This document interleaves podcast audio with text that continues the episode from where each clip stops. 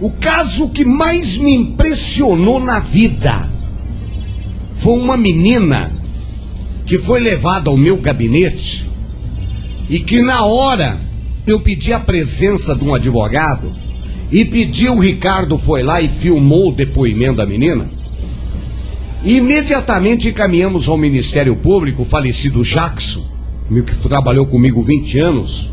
Foi um, era meus pés, minhas mãos, minha cabeça. O cara dava vida por mim, morria por mim, entendeu? Morreu por causa de uma chota. Entrou debaixo de um caminhão de madrugada. E internamos essa menina. Essa menina, ela ia nos sítios, cortava o cogumelo que nasce em cima da, da, da da vaca e batia no liquidificador com Coca-Cola. E ela ficou, acho que uma semana acordada por Cristo, pela alma da minha filha, pela alma do meu sogro, pelas pessoas que já foram, pela alma da minha mãe, do meu pai, que faleceu em Guararapes, no estado de São Paulo, terra do meu querido irmão Henning, minha terra. Veja bem, é, pé de Araçatuba, terra do Faustão, do Bolinha, de toda aquela turma de televisão, de rádio.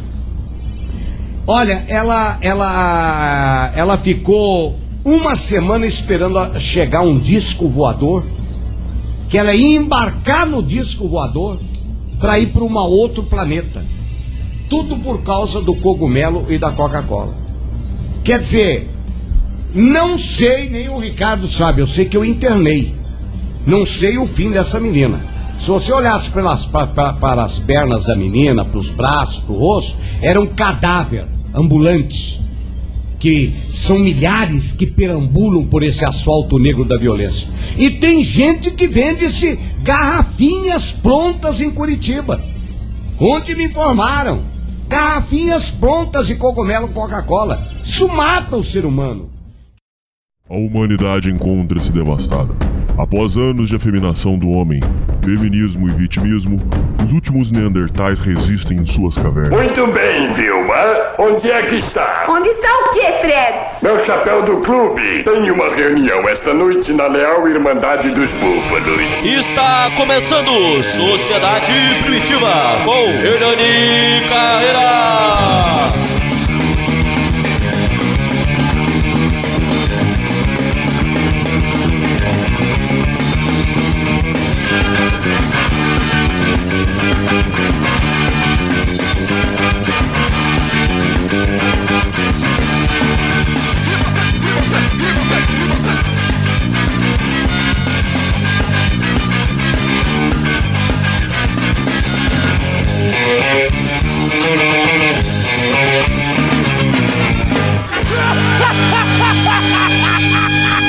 Salve, salve, confraria! Hoje nós estamos aí para mais um programa para vocês, mais uma leitura de e-mails aí, programa que é campeão de downloads. A gente sempre tem muito download aí, que o pessoal gosta muito e o pessoal assiste muito e comenta bastante. Leitura de e-mails é um programa que é, dá um trabalho aí pra gente, porque eu sempre tento trazer pessoas legais aqui, pessoas que vocês gostam, né? E hoje nós estamos trazendo uma pessoa muito especial. Inclusive quero comunicar aos ouvintes que tô tendo algum, tive alguns problemas é, recentes aí. Nem podia estar tá falando isso, mas vamos lá. É, não gosto de. que é bom deixar todo mundo preparado aí. Eu tive alguns problemas. Nada muito sério, mas tive alguns problemas com o dono do servidor. Porque eu vou ser muito sincero, eu vou falar a verdade para vocês. A verdade é que ninguém quer. Você ouvinte do Sociedade Primitiva, você que escuta aí pelo celular, você que tá indo pro trabalho. As pessoas não querem que a gente fique em lugar nenhum. Essa é a grande das verdades. Então, é, mas, no, no, é, ninguém quer hospedar a gente. E eu, eu tento argumentar, falo que eu só tô defendendo o jeito dos homens. Não tem nada demais. Aqui não tem crime, não tem nada. Mas é sempre esse tormento aí. Aí eu tive um problema com o dono do servidor. porque Mas não foi disso, não. Foi umas, uns negócios que ele mexeu. E aí eu vou pedir orientação. É sempre com, com problema, sempre com uma vontade. Então, não sei o que vai ser o futuro nosso aí. Mas da minha parte, se precisar, da minha parte, se precisar, eu como ovo 30 dias. Eu deixo de comer carne para sustentar esse programa e deixar o programa no ar. Da minha parte, você ouvinte do Sociedade Primitiva não vai, não vai, eu não vou é, fraquejar. E eu não desisto desse programa. E eu não desisto de você também que tá ouvindo, viu? Porque inclusive teve a história do rapaz aí que se matou tudo. É, inclusive uma pessoa mal intencionada queria jogar pra cima de mim e eu mostrei, eu provei com os e-mails que eu mandei e-mail pro rapaz tentando ajudar ele a não fazer essa cagada. Eu não desisti dele. E eu não desisto de você, ouvinte, também. Então, tamo firme aí na batalha até onde der. E eu sou muito grato a você que escuta. E hoje, quem vem aí ajudar a gente na leitura de e-mails é o tio Miguel. Fala, tio! Fala, meu brother. Beleza? Beleza, tio. Tudo tranquilo? Tranquilo, moleque. Prazer estar aqui de novo com você, né? Opa, último programa, só feedback positivo, hein? Você viu? É, eu de vez em quando, e quando eu tinha bem menos inscritos no meu canal, eu conseguia dar uma rodada no canal dos amigos aí, comentar, assistir. Agora não tô conseguindo fazer isso nem no meu canal mais. é correria, né, tio? Ainda bem tá dando certo. É isso aí. Ô tio, hoje nós vamos fazer uma leitura de e-mails aí bem tranquila. Ler os e-mails aí. É, aqui eu sou estilo Faustão, viu? Se você não falar pra eu parar, eu. Na hora que tiver que fazer uma pausa, que você tem que fazer alguma, alguma consideração, alguma, alguma, algum comentário, você fala pra eu parar, senão eu vou embora, viu? Quer dizer que é só eu que vou falar sobre e-mail, você não vai falar nada não? Não, é que nós vamos nós dois comentando, mas é que às vezes, às vezes tem alguma coisa no e-mail, algum, algum ponto chave, que você quer fazer ah. algum comentário, você fala assim, não, pera, pera, deixa eu fazer um comentário aqui, tá bom? Chaco nós. então vamos lá. Relato de rejeição paterna. Fala Hernani, carteira. Tenho 21 anos e sou ouvinte assíduo do podcast desde meados de 2018 quando estava morando sozinho, passando por um período em que começava a entender os males que meu pai abusivo havia me causado. Ele morreu quando eu tinha 12 anos no dia do velório. Ele morreu quando eu tinha 12 anos, vírgula. No dia do velório não derramei nenhuma lágrima. Tamanha era a minha mágoa dele, pois antes disso ele me batia por motivos pífios e gritava comigo quase todo dia, com meu irmão e com a minha mãe. Ele também maltratava animais e uma vez queria esfolar a cabeça do, irmão mais, do meu irmão mais velho numa parede de concreto. Era um é. inferno. É, ô tio, como é que foi a sua relação com a sua família, com o pai? Assim, tran é, era tranquilo? Você foi amigo do seu pai ou foi uma relação difícil? É, meu pai, cara, era bem linha dura e filho de operário da, da Leopoldina Railways. Certo. Que era, que era o nome da, da primeira linha de trem, passava na região onde a gente morava. Então eu, te, eu tenho um avô do lado de pai que era torneiro mecânico na, na Leopoldina e o, o meu outro avô do outro lado também era torneiro mecânico, duas do, família de operários. Então meu pai ele foi criado de uma maneira assim bem na paz da porrada, né? Mas por incrível que pareça, ele nunca me bateu. Quem me sentava me amacholava quase que diariamente era minha mãe. Mas é, é, então você conseguiu ser amigo do seu pai, vamos supor assim? Não, também não. Também não teve nenhuma aproximação, não, porque ele não era de falar muito, não. E foi, quando eu fui depois da adolescência, ele começou a querer, tipo assim, queria ditar até de que lado que eu devia partir meu cabelo. Eu não, eu não gostava nem de partir cabelo, mas ele precisava que eu tinha partir o cabelo e queria ditar até isso. Então é para não criar conflito, eu não gosto de conflito, não gosto de. Entendeu? Eu peguei quando eu fiz 18 anos, eu não tinha para onde ir, tinha porra nenhuma pra fazer, o que, que eu fiz? Eu fui pro exército. Nossa, que loucura. Pra sair, pra sair de casa. Ô tio, aqui na, no programa a gente aborda muito essa questão de é, pai ausente, pai presente, a diferença. A gente aborda muito a questão de família, é a questão de. É, a importância do, do, do, símbolo do pai. Você enxerga no seu, que o seu pai, é, nos trancos e barranco, não estou dizendo que seja perfeito, acho que família perfeita realmente não tem. Mas você enxerga que nos trancos barranco ele, ele te ensinou a ser homem, ele foi um modelo masculino para você. É, como é que você enxerga a importância do, do da figura do, do seu pai para você hoje? Uh, eu sou o contrário do que meu pai era. Eu, tudo que ele era, eu fui o contrário. É? é, ele, né, ele, ele queria ter neto, ele tem neto, que eu, eu tenho um casal de irmãos que são mais novos do que eu. Uma irmã, tem um irmão. Esse meu irmão mora nos Estados Unidos, é MGTOW, e a gente mexe com, fora do, do serviço que ele tem lá, logicamente, a gente mexe com, com permacultura urbana lá na, na propriedade dele. De vez em quando a galera vê uns, uns flashes aí da, da, da, do quintalzão dele lá em alguns vídeos assim, eu nem falo o que, que é. Mas. E eu tenho muito mais contato com ele através de Skype e pelo menos uma vez por ano eu passo uma temporada nos Estados Unidos. Minha irmã, casada, lidou muito bem com o meu cunhado, a minha irmã também, e ele, é produtor orgânico, tem um sítio. De vez em quando também a galera vê uns relances do sítio dele nos meus vídeos.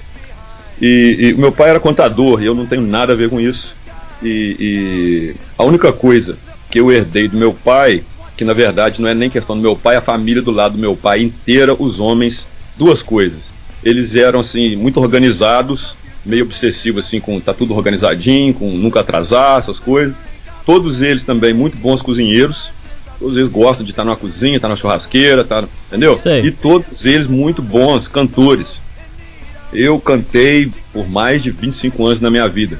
Eu já tive várias bandas, é, principalmente banda de, de thrash metal.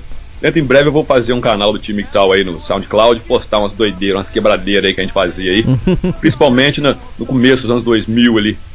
Ô, louco. Quando, quando, como, quando a bandas como Slipknot, Meshuggah, Pantera estavam no auge aí. Então eu cheguei a estourar com a banda aí.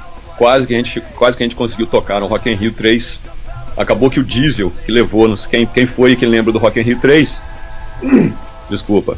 Lembra que o Diesel foi aquela banda que ganhou aquele, aquele, aquele, aquela competição que teve no Brasil inteiro, onde eles escolheram aí umas, uma média aí de 5 mil bandas aí e dessas 5 mil bandas aí, a minha foi uma das escolhidas aí para as eliminatórias no Rock in Rio Café na Barra ali no Rio. Eu lembro até que o filho do Djavan tava. Olha só. tava no júri. É, teve uma vez também que a gente foi tocar naquele programa Atitude.com na TVE, foi em 2001, 2002. E o, o, o, o Zé Gabaleiro tava lá para ser entrevistado e ele, ele adorou, não, porque pedrada. Mistura aí um Sepultura com Pantera aí, era o nosso som. Aquele baixo é, bem pesadão? É, eu, eu, vou, eu vou postar essas coisas em breve aí, tanto, tanto no YouTube quanto no SoundCloud.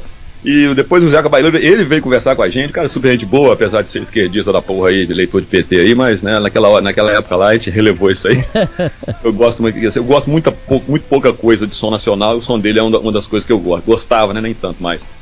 Mas então, é, lidei com isso porque, né, esse negócio de cantar e tal, veio da família também, não, não é tanto assim do meu pai. E eu sou um cara que gosta de, de, de roça, de bicho, de caçar, de arma. Meu pai não, meu pai ele, ele, ele era fãzão de pescar, ele só gostava só de pescar. Mas arma, esses negócios, ficar entrando dentro do mato, acampar, acampar também muito não. Entendi. O negócio dele era mais é, é, se tivesse um hotelzinho para ficar, ou então ele ia pro Pantanal ficar na, na chalanda daquela lá, se tivesse um lugarzinho sem pernilongo para ele. Entendeu? Mas então você diria que o seu pai não foi um símbolo de masculinidade para você? Não, foi meio, na verdade foi bastante negligente, eu achei, no sentido que, tipo assim, nunca se interessava pelas minhas coisas, não queria saber onde é que eu tava indo, o que, que eu tava fazendo, entendeu? Com quem eu tava andando. Ainda bem que eu nunca fiz merda na minha vida, nunca criei Mas problema Mas se quisesse, tinha feito. A oportunidade não faltou, não, né, Hernan? Hum. Puta que eu pariu, morando na Califórnia em 1987, 88, 89, só, só oportunidade que não faltou. E fizemos muita lenha lá, mas não chegamos, tipo assim, ser preso nem nada, e não chegamos a prejudicar ninguém. Mas zoada da brabo e muita, muita capivara, né, velho? Nossa senhora. Eu não sei o que, que a americana tem. Bom, não sei se tem ainda naquela época aquele negócio Latin Lover, então elas queriam. Falava que era brasileiro, aí já viu, né? Ah, entendi. E eu fui com um, um o meu baterista e meu guitarrista, na época pra lá. E a gente arrumou um baixista norte-americano e esse baixista, por coincidência, dividia apartamento na Delaware Street com o Rob McKillop, que era o baixista da banda de thrash metal que eu adoro, chamada Exodus.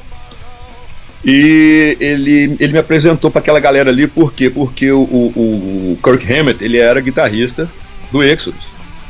E ele saiu do Exodus para poder ir pro Metallica, então aquela galera, eu caí, eu caí numa panelinha bem boa ali, que eu cheguei a frequentar a casa do Kirk Hammett. Cheguei também a comer uma, amiga, uma amigona da, da esposa dele, então a gente saía tipo juntos, os quatro, comer um japonês ali em São Francisco, coisas assim, coisas que eu ainda nem liberei no meu canal, ainda mas vou liberar em, em breve. Eu só contei minha história mictal, não contei a minha história de vida ainda. Isso aí tá para um, os próximos vídeos aí. Mas na questão do meu pai, eu achei que ele é, foi bem negligente, bem ausente, assim, a minha vida não, não tem muito assim. Só, só até ali os 10, 12 anos, quando ele ainda me levava para pescar, mas era raro isso. Entendi. Fora isso, ele sempre ele, ele era um craque de futebol, ele sempre gostou muito de futebol, detesto futebol. Ah, não é possível, você não gosta de futebol? Detesto conversar sobre, sobre qualquer esporte, entendeu? detesto isso. Ô, velho, eu não sou desse planeta, não, cara. é, eu, eu paquero bastante com a Black Pill. Entendi. Bastante. Bom, cresci com essa cabeça doente, ansiosa, em constante estado de alerta, com medo de assumir riscos. Eu sei o que, que é isso, a gente traz muito isso aqui no programa. O jovem, quando ele. Não é o seu caso, não, e nem o meu, ô tio, mas quando o cara não tem pai, porque aí não tem figura nenhuma. É, o cara se torna realmente, ele tem uma é, mais insegurança, ele é, tende a ser mais inseguro e mais carente hum. também. Eu trago muito isso aqui no programa. Ele busca, não sei se foi o seu, você também, é o seu pai faleceu, foi não, isso? Não, meu pai também foi, foi igual você, morava comigo, mas Me, cagava ausente. É, você por acaso é, é, para que lado que você que você deixou essa, essa energia sua fluir em termos de uma, um modelo masculino? Você buscava modelos masculinos assim em filmes ou em lutadores de algum tipo de luta? Ou sabe como é que é, né? O cara adolescente, ele, se ele não se ele não tem uma figura é, uma figura masculina no pai, ele busca isso em outros. No caso da galera de favela, eles buscam isso no chefe da gangue, né? Ah, eles, sim. Cara, uau, que, nossa, eu queria ser igual aquele cara, como é que ele é poderoso, como é que os caras respeitam ele? É, é eu, eu também me espelhei no, em grandes jornalistas. É, ah, né? então você foi A minha pergunta era essa, quero saber se você se espelhou num lado mais positivo ou num lado mais negativo. Né? Nossa, né? eu. Duas opções, né? tive bons professores, graças a Deus. E tive também um padrinho que. Puta que pariu, esse padrinho é foda. É, Pô, o engraçado. Bom, então... Pode falar, perdão. Não, só ia perguntar se no caso desse, desse e-mail aí, se você já leu, se ele fala, se ele buscou uma, uma, uma, uma imagem mais pro lado positivo ou se, se ele buscou mais pro lado negativo, como é que foi isso na vida dele? Você vai ler isso aí mais pra frente? Não, eu, os e-mails aqui, a graça é que eu leio na. É roleta russa mesmo, é que é pra, ah, pra não ficar armado. Vamos ver. O engraçado é que me recordo de ser uma criança alegre e imperativa. Acho que isso foi antes de iniciar os abusos. Após isso, me tornei tímido, fechado e com poucos amigos. É, isso aqui é característica também de pai violento. É, inclusive na escola, é, quando a, a professor, as professoras veem é, que a criança é muito fechada, elas já começam a suspeitar que ou é abuso ou é agressão. Sim. É, havia momentos tranquilos. Me lembro de algumas memórias boas dele, contando piadas, fazendo carrinhos de madeira para me brincar. Mas são pouquíssimas. Deixava, crescia a deriva sem nenhuma figura masculina para me espelhar. Meus tios, por parte de mãe, não são exemplos. A família do meu pai se afastou de nós depois da morte dele, como se tivesse rompido o vínculo. Portanto, não pude contar com o apoio dos irmãos do meu pai para me guiarem. Isso é uma merda, eu sei. Tem gente, ô tio? É, eu, eu, passei, por isso aí. É que eu não posso dar muito detalhe, mas. Ah, vai, morre, por exemplo, o, o pai. Aí a família do pai corta aquilo lá. Aí, aí não chama mais pra nada. Aí não considera mais parente. Em casos mais extremos, não foi o meu caso, tio. Mas em casos mais extremos, passa na rua, finge que não conhece. Quer dizer, Sim. mas pera aí. O, o, vamos supor, o seu irmão casou com, a, com aquela mulher e teve filho com aquela mulher. Então você não faz uma sacanagem dessa aqui. Isso aqui que o rapaz tá falando acontece, tio. Eu passei por isso aqui. E tanto é que muita gente, o povo mais antigo, você deve saber disso, falava que família é só pai e mãe, porque o resto, qualquer hora pode cortar contato com você. Eu ia falar isso agora. Qual, aqui, ô Hernan, desculpa, qual que é a idade do, do, do cara que escreveu o e-mail pra você? Hum, ele ainda não. Ainda não. Ah, 21 anos, 21 anos. Ah, então, assim, beleza, tranquilo, eu só queria saber isso. É, o, o, o, é, foi interessante que depois, antes da, da morte dos meus pais, eu já eu não tenho meus dois pais, meu pai e minha mãe. Antes já não, já, já não, a gente já sabia quem era quem nessa nossa família. Nossa família aqui é sempre um balai de gato do cacete, um gosta de roubar o outro e a falação do caramba, então a gente já não era muito desse negócio de ficar frequentando. Mas depois que os meus dois pais morreram, aí eu que eu que dei graças a Deus que aí eu não fui mais em nada. Cortou total? Nada, cortei total, inclusive é, não só a família consanguínea, de perto e de longe, mas também esse negócio de padrinho, madrinho também. Cara, que graças a Deus eu não tenho mais que ir de aniversário de ninguém, não vou em velório de ninguém, não tem, puta que eu parei, isso é uma maravilha, porque eu não gosto de ficar saindo de casa. E também não gosto de ninguém na minha família, tudo acambar de bunda mole, tudo acambar de filho da puta, não tem um que salva? Um primo, um tio? Hum, tem um. Cara, dá para contar nos dedos de uma mão e vai sobrar dedo. vai sobrar dedo. Família para mim agora, minha irmã, que tá aqui no Brasil, a filha dela, minha sobrinha, que até mora comigo aqui, tem 23, vai fazer 24 hoje. Daqui a pouco eu vou descer, porque a festa é aqui mesmo. Já tô até sentindo o cheiro do churrasquinho que tá subindo aqui no quarto, my brother. Opa! então, eu me dou bem com elas pra caramba. Eu vira e mexe, eu tô indo pro sítio, porque eu tenho um negócio lá de rã lá com meu cunhado também. E de vez em quando a gente faz umas a gente assa lá umas trocal, assa lá também uma, umas pacas, umas cuti. E uma vez nós pegamos e conseguimos, com a 5 e meia, nós conseguimos matar uma capivara, cara, na hora, tiro na cabeça. Ó. Moleque, dia seguinte foi churrasco só de capivara. Ai, mas a carne é dura pra arregaçar. Você tem que saber como é que faz, ué. Você nunca comeu, não? A que eu comi tava duro pra arregaçar.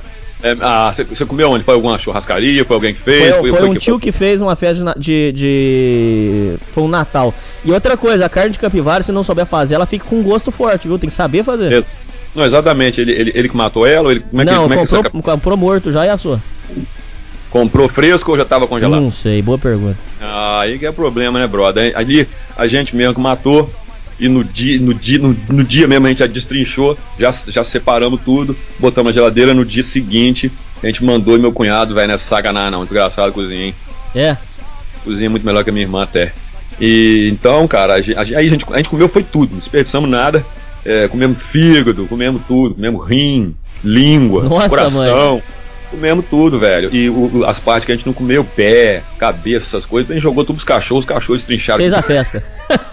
Trinchado na hora, não sobrou foi nada. Ai. o cachorro você joga pele, com pelo, com olho, com, com tripa, com bosta, eles comem aquilo tudo Come tudo. gosta daquilo, é uma maravilha.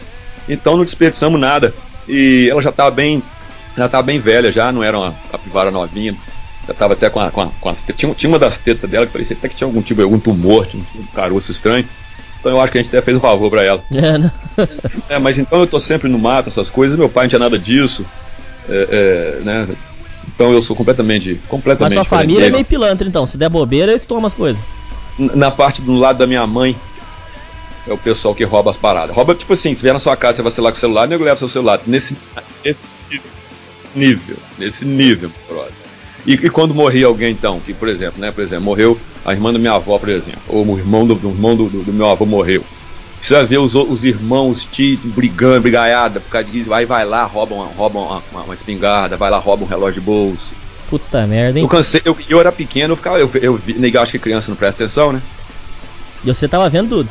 Ah, moleque, eu sempre fui, eu sempre fui muito quieto e mais observava e ficava quieto ouvindo do que falava e fazia as coisas quando eu era criança, porque foi, da- véi, foi daí que nasceu a minha ideia tal. Eu ficava, eu ficava observando os casamentos, principalmente do meu pai e da minha mãe, e, eu- e o casamento de todos da minha família e o casamento dos pais, meus amigos também, e eu, eu, eu- eu- ficava observando aquilo, eu, eu ficava mais, cada vez mais desconcertado. Falei, Por que nego faz isso com a vida? Por que nego faz isso? Entendi. E hoje em dia, né? Hoje em dia não, pô, crescendo, você sempre escuta os, muito, a maioria dos caras, os, os sinceros, né? Casado falar, meu irmão, casa não.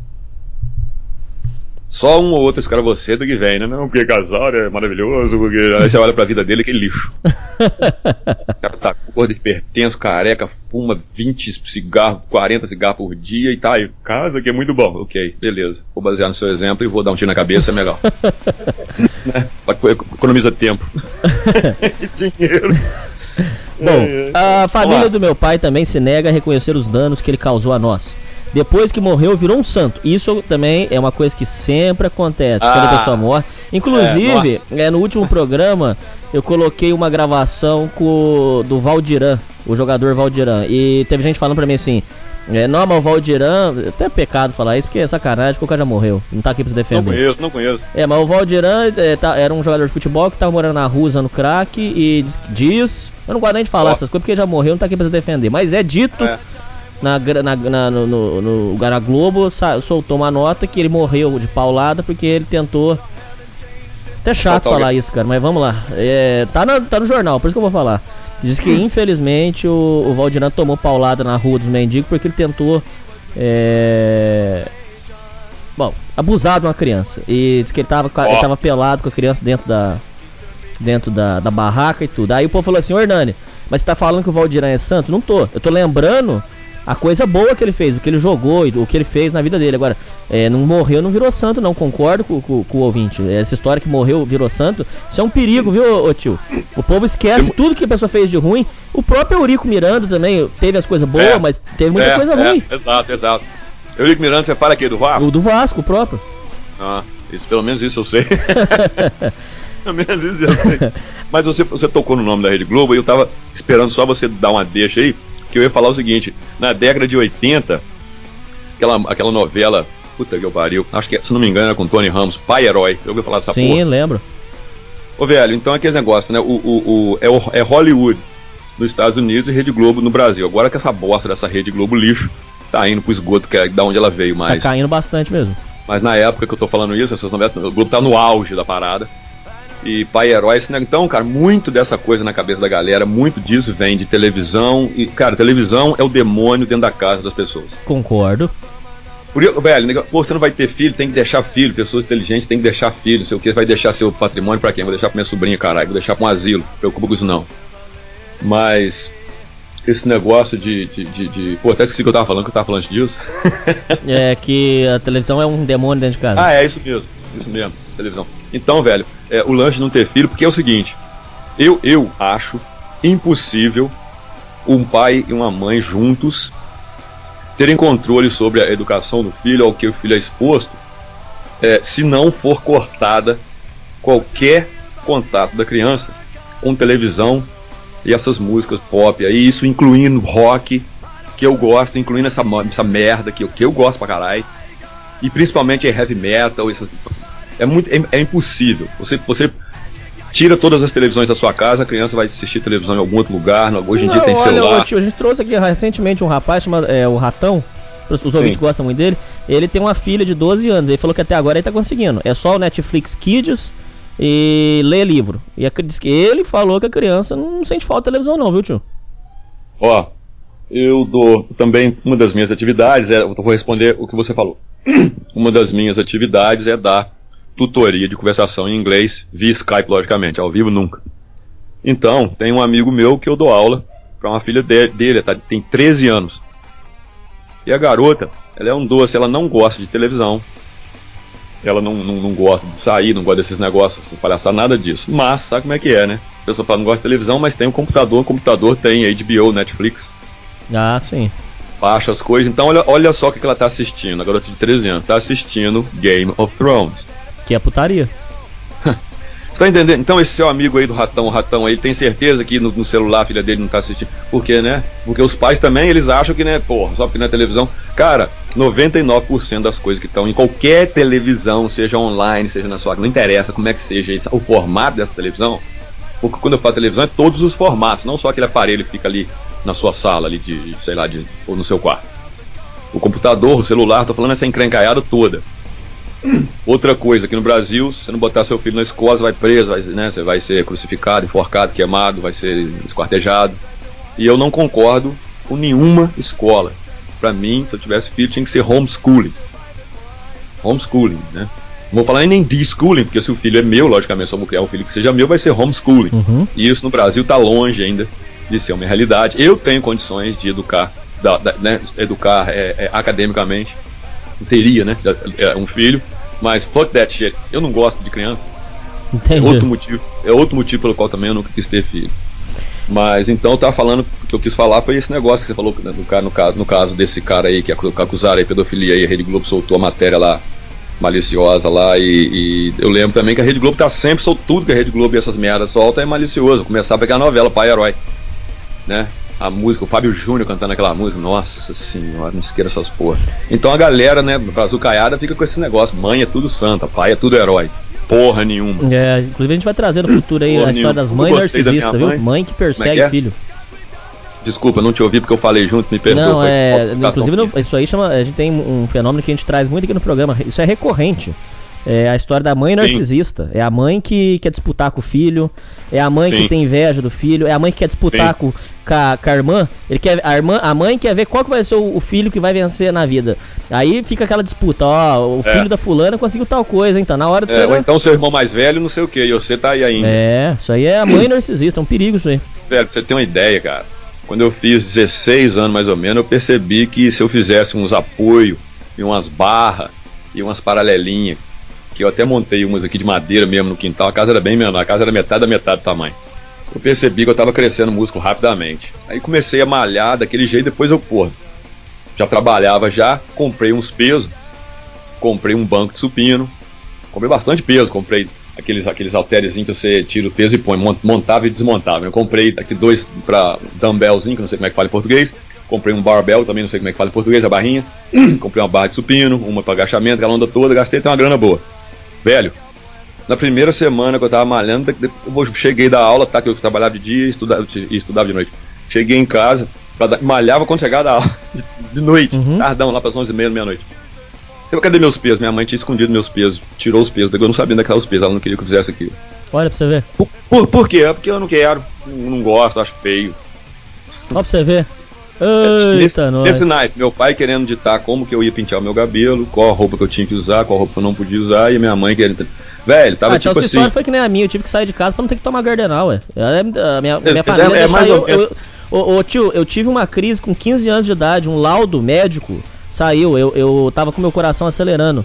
E é. de tanta minha mãe me infernizar, negócio de fracassar na vida. Você vai fracassar na vida, você vai fracassar na que vida. Que isso, velho? Isso é sério. E aí o meu coração, meu coração começou a acelerar. Eu achei que eu tinha problema no coração. Quando eu fui no médico, eu saí de lá com. Res... Não era Gardenal, era.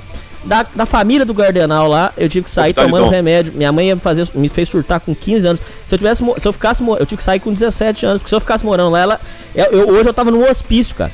Ela ia me deixar louco, cara. Tá, eu, eu, eu acredito. Eu, você saiu com 17, você saiu até antes de mim. Eu, eu, saí, eu saí com 18 porque eu não tinha condição. O, trampo que eu trampava era salário e meio no máximo e. Ah, foda-se. Vou, vou, vou, pro, vou pro EB. Aí entrei logo, aí lá, lá no EB, eu já caí na infantaria, aí na infantaria falar alguém, algum voluntário aqui pro Pelopes, falei, levantei o braço, eu vou, foda-se, já tô no, no, no, inferno mesmo, já vou abraçar o capeta. capeta. Foi bom que aqui no Pelopes, velho, eu fiz curso de montanha, eu dei tiro de ponto 50, eu, porra, velho, entendeu? Piramos, joguei granada de mão, dei, dei, pô, eu fui chefe de peça de morteiro 60, entendeu? Fomos pra Serra do Cipó fazer manobra e, porra, então me diverti aí, meio que no estilo Rambo aí. Dei uma afiada na minha rusticidade. No exército também. É, é, apesar daquilo lá ser um inferno, uma merda. Mas aquilo ali é, é, é importante. Tira um bocado, tira um bocado da, das frescuras que você tem. É. Ah, primeiro, primeiro teste de sobrevivência, você já, você já vê ali a, o, o, o, o, Como é que chama? O, a seleção natural. seleção natural. Entendeu? Então você man up ou, fuck off. Então eu the fuck up e tudo deu certo. E depois daquilo eu já, já fui embora para os Estados Unidos, já tinha banda, aquela onda toda. Aí de lá pra cá eu vou. A galera lá do meu canal já sabe mais ou menos como é que foi. Mais ou menos. Mas é, é, eu tô, continuo com, com, com o e-mail do camarada aí que eu tô curioso já para saber como é, como é que vai terminar essa encrenca aí. Bom, então só voltando aqui. A família do meu pai também se nega a reconhecer os danos que ele causou a nós. Depois que morreu, virou um santo. Acho que é por isso que se afastaram. Devido aos abusos, cheguei a excluir meu pai mentalmente. Isso não funciona, eu já tentei. Ah, hoje, após ver vídeos de gratidão e rejeição paterna, vi que foi um erro e estou em processo de perdão. Porém, durante muito tempo eu guardei muita mágoa. Hoje me encontro focando no desenvolvimento pessoal e especial e em especial com traquejo social, mulheres. Não sou Blue Pill, mas sinto que preciso viver a vida e chafurdar na lama. Concordo plenamente. Muitos aí, inclusive, é, ouvintes é, dizem que são é, Red Pill é, e, e, MGTOW e tal, mas é, é, você vai perguntar às vezes, não, até uma crítica construtiva até os ouvintes, mas vocês têm que ter algumas Fala. experiências de vida, entendeu? Porque senão aí a, Senão você fica muito amargo. Tem, tem que ter experiência de vida. Que nem, por exemplo, isso eu acho. Ó, tô, tô, vou rasgar uma seda aqui. Isso eu acho bonito você, o, o time que tal. Você viveu a vida, você chegou às conclusões suas, não tem, não tem amargura. É, é, os meus relatos também não tem amargura, não é aquela coisa assim, ah, porque mulher é merda. Não, não. Eu fui lá, vi o mundo e, e agora eu quero me defender. Eu quero ter o direito de ver uma outra perspectiva. Não tem mágoa, não tem, não tem revolta, entendeu? Você tá de parabéns por causa disso. Opa! Tá de parabéns por disso. No meu caso, é que assim, eu cago e ando tanto pra tudo, cago e ando também pra lance de mulher, então tem que falar assim, porra, é, é, é, o, o MGTOW, é, teve, em breve aí, teve uma, uma feminista aí que fez um vídeo aí defendendo os MGTOW. Aí neguinho manda, manda comentário, manda e-mail. Tio, o que, que você acha? Não sei o que. Eu falei assim, eu não tô nem aí. Tô nem, eu não, tô cagando e andando, porque MGTOW não. Velho, a gente, a gente não tá nem aí porque os outros pensam. Aí mandaram o link do, do, do, do vídeo. Aí eu, eu, eu fui lá para dar uma, uma, assistida. Aí, em vez de assistir o vídeo, eu li alguns comentários só que tava ali e vazei. Mas nos comentários tem uma, falando, tem uma menina falando lá. É que é, é, MGTOW não é movimento. É, é, não fale isso, os MGTOW não gostam que fale que é um movimento. Velho, nem isso, cagueão pra falar o que você quiser. É, também acho tosco, também acho. Tô cagando e andando, velho. Velho, ó, quando alguém me pergunta, eu falo, não é um movimento. Ou então quando alguém começa um vídeo, né? O movimento MGTOW, aí eu gosto de ir lá e falar assim, MGTOW, eu só comento só isso, MGTOW não é um movimento, só isso, mas eu não fico falando assim, pare de falar isso, senão vou fazer uma macumba, seus dentes cair. Foda-se, não faz diferença. Cagando e andando, velho, cagando e andando. Entendeu? O que que ninguém pensa, deixa de pensar. Eu acho que tanto MGTOW quanto a, a, a, sua praia aí, que eu até hoje não consegui definir muito bem como é que é, todos estão tão, prestando serviço pra galera mais nova e também pra galera que tá de meia idade e meio perdida, agora acabou de sair do, do divórcio, tá prestando Tem bastante, serviço. Então, velho, então tá tudo jóia. Aliás, ô Hernani, é. cara, que merda que na hora eu não lembrei disso, não dei um print, porque depois eu voltei lá e o, tinha tanto comentário, comentário que eu lembro que eu tava que eu, vou falar com você aqui agora ele já tinha sumido no meio de distância, eu não achei ele mais. Eu tinha que ter dado um print pra fazer até um vídeo. Queria até fazer um vídeo. Como não printei, eu vou falar com você aqui mesmo, você dá, faz o full de reportagem aí. e o, o, comentário de outra, outra menina que tava lá, nem lembro se ela é feminista ou não, se ela comentou, mas ela falou o seguinte: é, Eu não sabia o que era MGTOW, mas, mas eu fui procurar, quando eu fui procurar saber, é, eu, eu, mesmo sem concordar com muitas coisas, eu comecei a passar o, o, o, os links dos vídeos, porque eu tenho dois irmãos, um com 19 e outro com. acho que é 22, não sei, um negócio assim, bem, bem novo, novos os caras. E ela tá vendo que eles são muito escravoceta e ela concorda com muitas coisas que o Migtal fala eu que, sei. Que, se protegendo. Então ela começou a passar os links do Migtal pros irmãos dela para Tipo assim, porra, velho, sabe que o comentário mais foda foi isso no comentário dela? Ela falou assim, porque os caras que faz MGTOW, esses vídeos aí de MGTOW, eles mandam as real pros meus irmãos, que o meu pai que tá dentro de casa tinha que mandar, mas o desgraçado velho não manda. Puta que o pariu, concordo plenamente. Pelo amor de Deus, concordo. Ô, velho, eu até curti o comentário da, da, da, da, capivara lá, da cascuda lá. Eu fiquei com essa merda na cabeça. Eu vou até fazer um vídeo Eu falo isso aqui, ô, ô, ô, tio, que as coisas que eu falo era pro pai falar. Uhum. Pro moleque é, procurar trabalho, é. pro moleque sair de casa. Isso tinha que ser o pai que tinha que falar, não era eu. Só que a sociedade se degenerou e virou essa zona. Mas eu, isso é, era o pai que tinha que falar. Ô tio, quanto sofrimento meu. Isso eu fico puto. Quanto sofrimento meu pai poderia ter me evitado se ele tivesse sido um, um pai é, exato, é, é, exato, presente exato. E, e, me ensinado as coisas. ô tio, você sabe onde eu fui aprender? Na rua, no mundão. Aí, só que o mundão não te ensina eu... com conversa. O mundão te ensina. Não, o mundão te ensina te dando golpe, tomando dinheiro. Você, é na rasteira. Ah, é, se você moscar, você morre. Se você moscar morre, na morre, rua, morre. você leva esculacho, você sabe disso, tio. Esculacho de polícia, esculacho você do bandido. Tiro, porrada, você leva facada, você leva. Ah, qual é, my friend? Essa, é, essa esse é o presente que um pai pode dar pra um filho, ô, ô tio, então. Não é nem dinheiro. Dinheiro. É, você trabalha e consegue. Agora, o, a, ensinar sobre a vida é o maior presente que um pai pode dar pra um filho. Isso é o presente. Na, na, na, questão da, dela, não é nem questão disso, de, de vai trabalhar, nada disso, porque isso aí é o óbvio. O que ela tá falando é dos moleques, dos irmãos dela com relação de ser escravoceta e ver Concordo. que, é, tipo assim, ela, ela, é de uma família assim que você vê que é de uma. Pela própria fotinha dela e pelo papo dela, você vê que é uma família assim que tem condições. Então parece que os moleques, cada um tem o seu carrinho, sabe como? E quando Aí a moerada toma tudo. É, quando, dá, quando, quando faz 18 anos ou entra na faculdade, o pai dá um carrinho de presente, sabe como? Sei. Então, velho, parece que ela tava vendo que os moleques é muito, muito bobão na mão das, das, das, das, das cascudas. As cascudas meio que faz os moleques de gato sapato, gasta dinheiro. E ela, é, o que ela quer evitar, que é o que vai acontecer se essa merda continuar, é o que? Gravidez indesejada. Porque sabe como é que é, né, meu brother? é. Esses moleques aí, cheio de testosterona aí. A menos que eles estão comendo soja zói, né? se for uns moleques aí que come ovo, carne, come fígado, come comida de macho, né? Daqui a pouco esses moleques, né, não, pô, não tem 25 anos. O córtex pré-frontal deles não está desenvolvido ainda, ou seja, literalmente, antes dos 25 anos, como eu sempre gosto de falar, nós somos, os homens, né, somos o quê? Retardados mentais. E os moleques têm grana para ficar indo para lá, os moleques são baladeiros. Então, quer dizer, os moleques estão estão deixando essa boa vida, é aquele negócio, né, cara? O, o, o, o tempos difíceis criam, geram homens bons, homens fortes. Os homens fortes, eles criam tempos prósperos, tempos bons, tempos de vida fácil. Tempos de vida fácil criam homens fracos, homens pobres de espírito, homens fracos, covardes. Esses homens criam tempos difíceis. Pois é. O ciclo recomeça, né? Bom, é... Falei pra caralho, mete bronca aí. Ainda sou virgem. Venho por meio deste pedir que quando fizer o podcast sobre o pasto, eu vou gravar, não esqueci. É o pasto. Esse programa é muito importante aí. É, eu Não gerenciei o Pasto. É, o Pasto é. Cada lugar aí do, do Brasil chama de um lugar, chama de uma coisa. É. Pasto, tem uns que chama de contatinhos. É quando você monta a sua lista de moé que você é, vai comendo, sem compromisso, Ah. e aí você faz ali, eu chamo de. A gente, eu aprendi como pasto. Eu vou ensinar a fazer o pasto. é, e aí você gerencia o pasto. É, gostaria que adicionasse dicas de como conversar com elas no modo papo chimpa. Isso é difícil mesmo. É, gosto de falar de política e sobre o sentido da vida. Não, isso com mulher você não vai falar, não, cara. Mas sou Mulher péssimo. não em- gosta disso, não. Hã? Mulher não gosta disso, Não. não.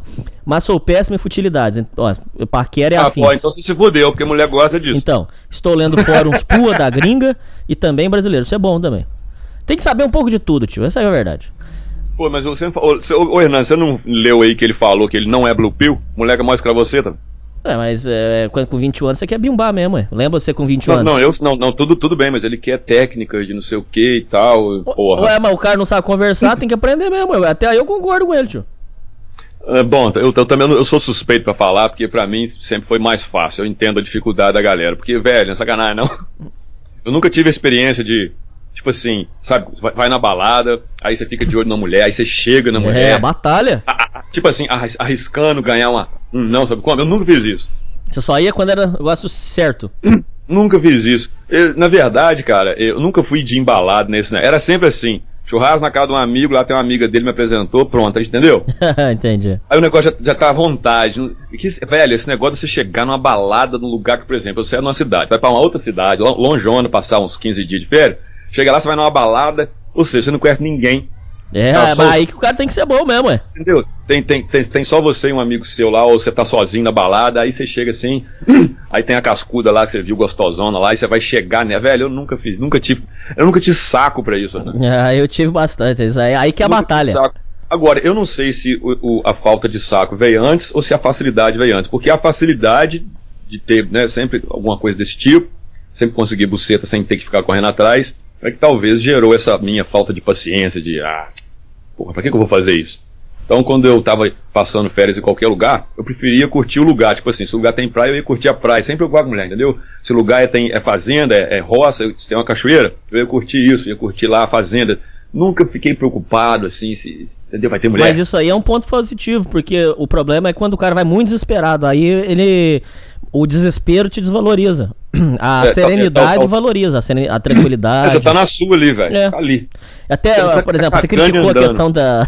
Você que fez um vídeo criticando a questão da confiança, mas de certa forma é a confiança aí, ué. Você tá tão confiante, tranquilo. Você não tá Não, dependendo mas de isso ninguém. aí, velho, é uma coisa natural sua que ninguém te ensinou, você não tá forçando Concordo. bosta nenhuma, você não tá fazendo nada. Agora o cara vai lá no POA e vai me ensina a mãe aí, porque eu vou, você, vou aprender a ter autoconfiança. Ô, velho. Não, aí não, aí eu concordo. Ah, ok, tá bem. Você vai for. Pô, é, mesmo- é tipo assim, é a mesma coisa, ô, ô Hernani. Imagina que você me convida numa feijoada. Se você convidar, eu, vou, eu gosto pra caralho. Boa. né? Se for fim de semana, eu posso comer porcaria. Hoje é sábado, hoje eu digo que eu tô comendo porcaria. Beleza. Então você convida pra uma feijoada ou pro churrasco, ou qualquer coisa que você cozinhou, eu cheguei lá, fui lá, e a parada tá horrível. Mal feito pra caralho. Não tem jeito de eu, de eu aprender a gostar daquele gosto. Concordo. Lógico que se você perguntar, eu não vou falar assim, tá uma bosta. Eu vou falar assim, ô Hernani, tá meio sem tempero, mas, tá, mas, mas, na próxima vez melhor. Não vou também ser um escroto com você. Certo. Mas também não vou pegar mentira. e Falar, Nossa, tá maravilhoso. Uau, me dá mais aí, cara. Quando que é o próximo? Também não vou. Entendeu? Então, sei lá, velho. É. Muito relativo, como dizia o, o Anísio. É muito relativo, muito relativo. Acredito que a essa altura do campeonato você já deve ter a ideia de que você mesmo, Hernani, está servindo como figura paterna para muitos que ouvem isso aqui. Muito obrigado. Não tenho palavras para expressar tamanha gratidão. Sai fora, não vou fazer uma chupeta em você. Teu trabalho vale ouro, cara. É muito bonzinho, mas não chupa, não. Não, não. Teu trabalho vale ouro e com certeza está salvando muita vida, muitas vidas. Obrigado por ler meu relato. Um abraço a você e aos demais, e aos demais membros da Leal Irmandade dos Búfalos. Muito obrigado, meu irmão. Tio, teça agora de forma resumida pra gente ir pro próximo aí, os seus comentários sobre a história do rapaz. Agora um- uma análise geral, mas, mas resumida aí, tio, pra Não, história mas do rapaz. é o seguinte: a história dele, cara, ficou mais do que bem explicada. Inclusive, ele até mencionou aí alguns, algumas consequências disso tudo. E não só isso, ele também mencionou como que ele está encarando isso tudo e o que, que ele está fazendo a respeito. Então, eu acho Isso faz até parte da, do, do, da minha análise, análise que tá, vem a seguir. E, somando isso, com a pouca idade dele, 21 anos, eu acho que esse garoto aí tá, tá com tudo para dar certo. Porque eu fiquei muito bem impressionado é, com, a, com, a, visão dele, como, como ele pôde, com apenas 21 anos. É, ele menciona em algum lugar aí se ele chegou a fazer alguma análise, conversou com algum analista, não, algum não, ainda não. Coisa assim? Ainda não. Ou, ou, se ele, ou, se ele, tem um amigão, assim, ou um irmão mais velho, assim, que ele chegou a conversar sobre essas coisas extensivamente? Também não, ele falou que não tem nenhuma figura masculina. Massa, porque mostra que ele chegou lá por conta própria. Ele caiu, ele, ele caiu não, botaram ele num buracão fudido, ele saiu de lá. É, ele saiu machucado, porra. Lógico, caralho. Mas ele saiu machucado, mas saiu consciente. Ele conseguiu sair, com os seus, apesar dos machucados, ele conseguiu sair e ele conseguiu imediatamente já olhar para trás, já olhar aquela história e elaborar os pensamentos dele. Porque, ô Renane, quando a gente conversa com os outros, igual esses caras tá sem um chegado seu, mandando umas brejas bem geladas num bar lá e conversando fiado, cada um contando seus caos, um Sim. do outro, do dia, ou então o estresse que rolou no trabalho, alguma coisa aconteceu, né? Na verdade, cara, a gente quando tá falando, a gente não tá conversando com, a gente tá falando com a gente mesmo. A gente está falando ali para poder organizar o nosso pensamento. O nosso amigo serve como um. E o seu celular tá mandando. Não, você não, tá no é, celular é, aí? é o próximo negócio, mas continua, não é? Ah, ok, beleza. Pensei que. mas vou abrir aqui. Então, cara. É, ficou embaçado aqui, não tá? Ah, não, beleza, beleza, tranquilo. Tá aqui. Ah, beleza. Então o que, que eu tava falando mesmo? Ah, é, beleza. Então ele conseguiu sair daquilo com, com uma visão e, porra, com 21 anos de idade, isso tudo ainda é muito fresco ainda para ele. Você tá me entendendo? Sim. Muito fresco. Eu não consegui fazer uma análise tão boa com apenas 21 anos. Não consegui. Eu demorei um pouquinho mais do que ele. Mas eu lembro que quando eu conversava com algum amigo, eu tenho poucos amigos, mas os amigos, os amigos que eu tenho são os caras foda, meu. Cara que você pode contar coisa em chuva de canivete. Então, velho, é, é, depois de muita conversa, conversando, contando essas coisas, que você só conta para amigão mesmo, você não conta mais ninguém, coisa íntima, né? Sua família, sim, né? Sim, sim, Então, conversando com eles, eu percebia que eu ia organizando o meu próprio, os meus próprios pensamentos. Eu conseguia atinar mais, eu conseguia atinar melhor quando eu conversava com alguém. Depois eu comecei a reparar que, mesmo se a pessoa não estiver prestando atenção no que está falando, surte mesmo efeito benéfico para você. Ah, sim, é que tem a questão mesmo se a pessoa for no banheiro, é, mesmo se a pessoa for no banheiro, você continuar falando sozinho, exerce o mesmo benefício para você. Ah, mesmo não você, sei, mas bastante você falar, benefício. não porque você tá falando aquilo, não, se você, não, tô falando assim uma situação hipotética onde você não vai sentir falta que o cara foi no banheiro. Deixa eu explicar aqui melhor. Vou te vou explicar melhor ainda. Por exemplo, Freud.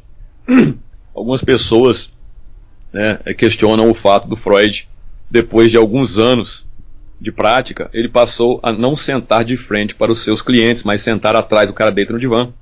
E o Freud botava a cadeira dele atrás, a pessoa não viu o Freud quando estava É porque aí fica mais tranquilo para falar, né? É, porque a pessoa não tem aquele olho ali em cima dela, é, ali, né? É. Dando alguma coisa né, de, ó, porra, e, e, e, o Freud, né, com aquele, com aquele futum de, de, de, de, charuto e cocaína dele, nossa senhora. é, então. então, velho, o cara sentava atrás, mas na verdade, é, é, bom, na verdade, há evidências, de acordo com alguns documentos, que Freud ficava ali porque ele não aguentava mais ficar ouvindo, que as histórias se repetem muito. Chegou um ponto, depois de, sei lá, de 20, 30 anos de, de, de prática, né, de análise, que ele não tinha saco de ficar ali olhando para o cliente, e às vezes o, cara, o, paciente, o cara ficava falando, às vezes ele ia dar, dar avançar e levantava assim, em silêncio, ia na janela, olhava, esperava um pouquinho, e a pessoa está falando, o cliente que está sentado ali. Entendeu? Entendi. Então se a pessoa, se a pessoa não está consciente de que o outro, que o interlocutor não está nem, nem tá, tá, pensando na morte da bezerra, mesmo assim, né, a pessoa está ali. Né, é lógico, com o nosso amigo muito melhor, porque o cara, né, ele faz uma piada, não, coisa que você faz, né? É, piada sobre coisas que ninguém faria, né? Entendeu? Só, só o amigão que faz, né? Então isso aí descontrai e você, você confia no cara, não é um, um, um psicólogo, um psiquiatra que você, tá, você tá pagando ali. É o cara, uma né, profissional, tá, né? Tá te analisando tecnicamente ali, academicamente, você fica até meio caralho, velho, né? Ah, será que eu tô. Né, será que esse cara vai me diagnosticar aí antissocial, psicopata, misturado com sei lá o quê. é, seu amigo não, você tá lá e, pô, tomou uma breja, né, e vai e dá umas risadas e tal. E, e, e aí, aí, você falou um pouquinho, agora chega a vez dele, né? Ah, é, tem o, reveza, né? Ah, é lógico, é lógico, a mão lava outras duas junto, lava os pés. então, é, aí, pô, ele também fala, então essa interação é muito melhor, eu acho, né? Quem, tem, quem precisa de psicólogo é quem não tem um amigo, eu acho. Mas é importante falar para isso, mas esse menino não, cara. Ele aguentou Porra. tudo sozinho. 21 anos de idade, ele sentou no canto dele lá, ou então foi fazer as atividades dele lá, e ele ficou, ele matutou isso aí, e ele chegou nessa conclusão. Então achei que parabéns pra ele. Se você, se você tiver algum contato com ele, seja escrito tá te ouvindo. ou, ou- ou- ou por áudio, né? Bom, se estiver ouvindo aí, ó, parabéns, meu brother. Mete bronca aí. Agora não fica preocupando tanto como é que você vai agradar as pererecas, não, tá ok? Preocupa mais como é que as pererecas vão te agradar.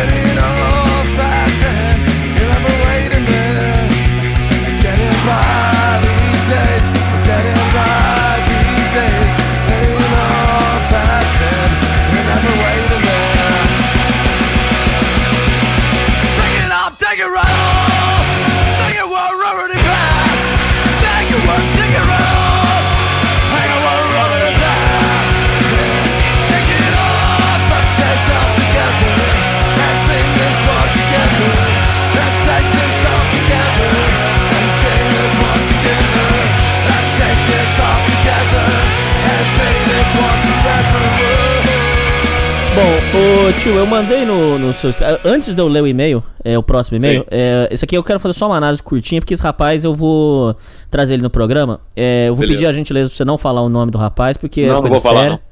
Sim. E tem foto dele aí, inclusive, eu pedi pro senhor. É, não, tá, tá de boa, mano, de boa. É, isso aí é uma coisa muito séria, ô tio. Esse rapaz é um rapaz de classe média, alta, é um rapaz bem de vida. Sim. E eu vou ler rapidinho porque ele mandou essa mensagem pra mim no, no, no Facebook. Eu, eu- na hora que eu recebi essa mensagem no Facebook, eu falei assim: Eu tenho certeza que o tio tem alguma coisa pra comentar sobre essa história. Então eu vou ler aqui. No final, eu Vou direto, então. comentar. Beleza, vamos lá. Fala, Hernani, tudo bem? Eu tenho uma boa história para contar. Eu não sei se você se lembra de mim, do carnaval, lembro. Mas enfim, há cinco meses atrás eu morava com meus pais, como qualquer pessoa normal. Encontrei uma namoradinha, peguei os panos de bunda e fui morar com ela. Eu, eu pego os Ó. casos desses aqui toda semana. Vai ouvindo, tio? Caralho. Toda semana eu pego um desse aqui, tio. No. Depois de vir morar com ela, ela começou a virar o cão em pessoa. Eu sei disso. E pior, ela fez a cabeça da minha família. Eu sei disso. E eu pedi pra voltar para casa, mas a minha mãe não quis me aceitar, pensando que era imaturidade da minha parte.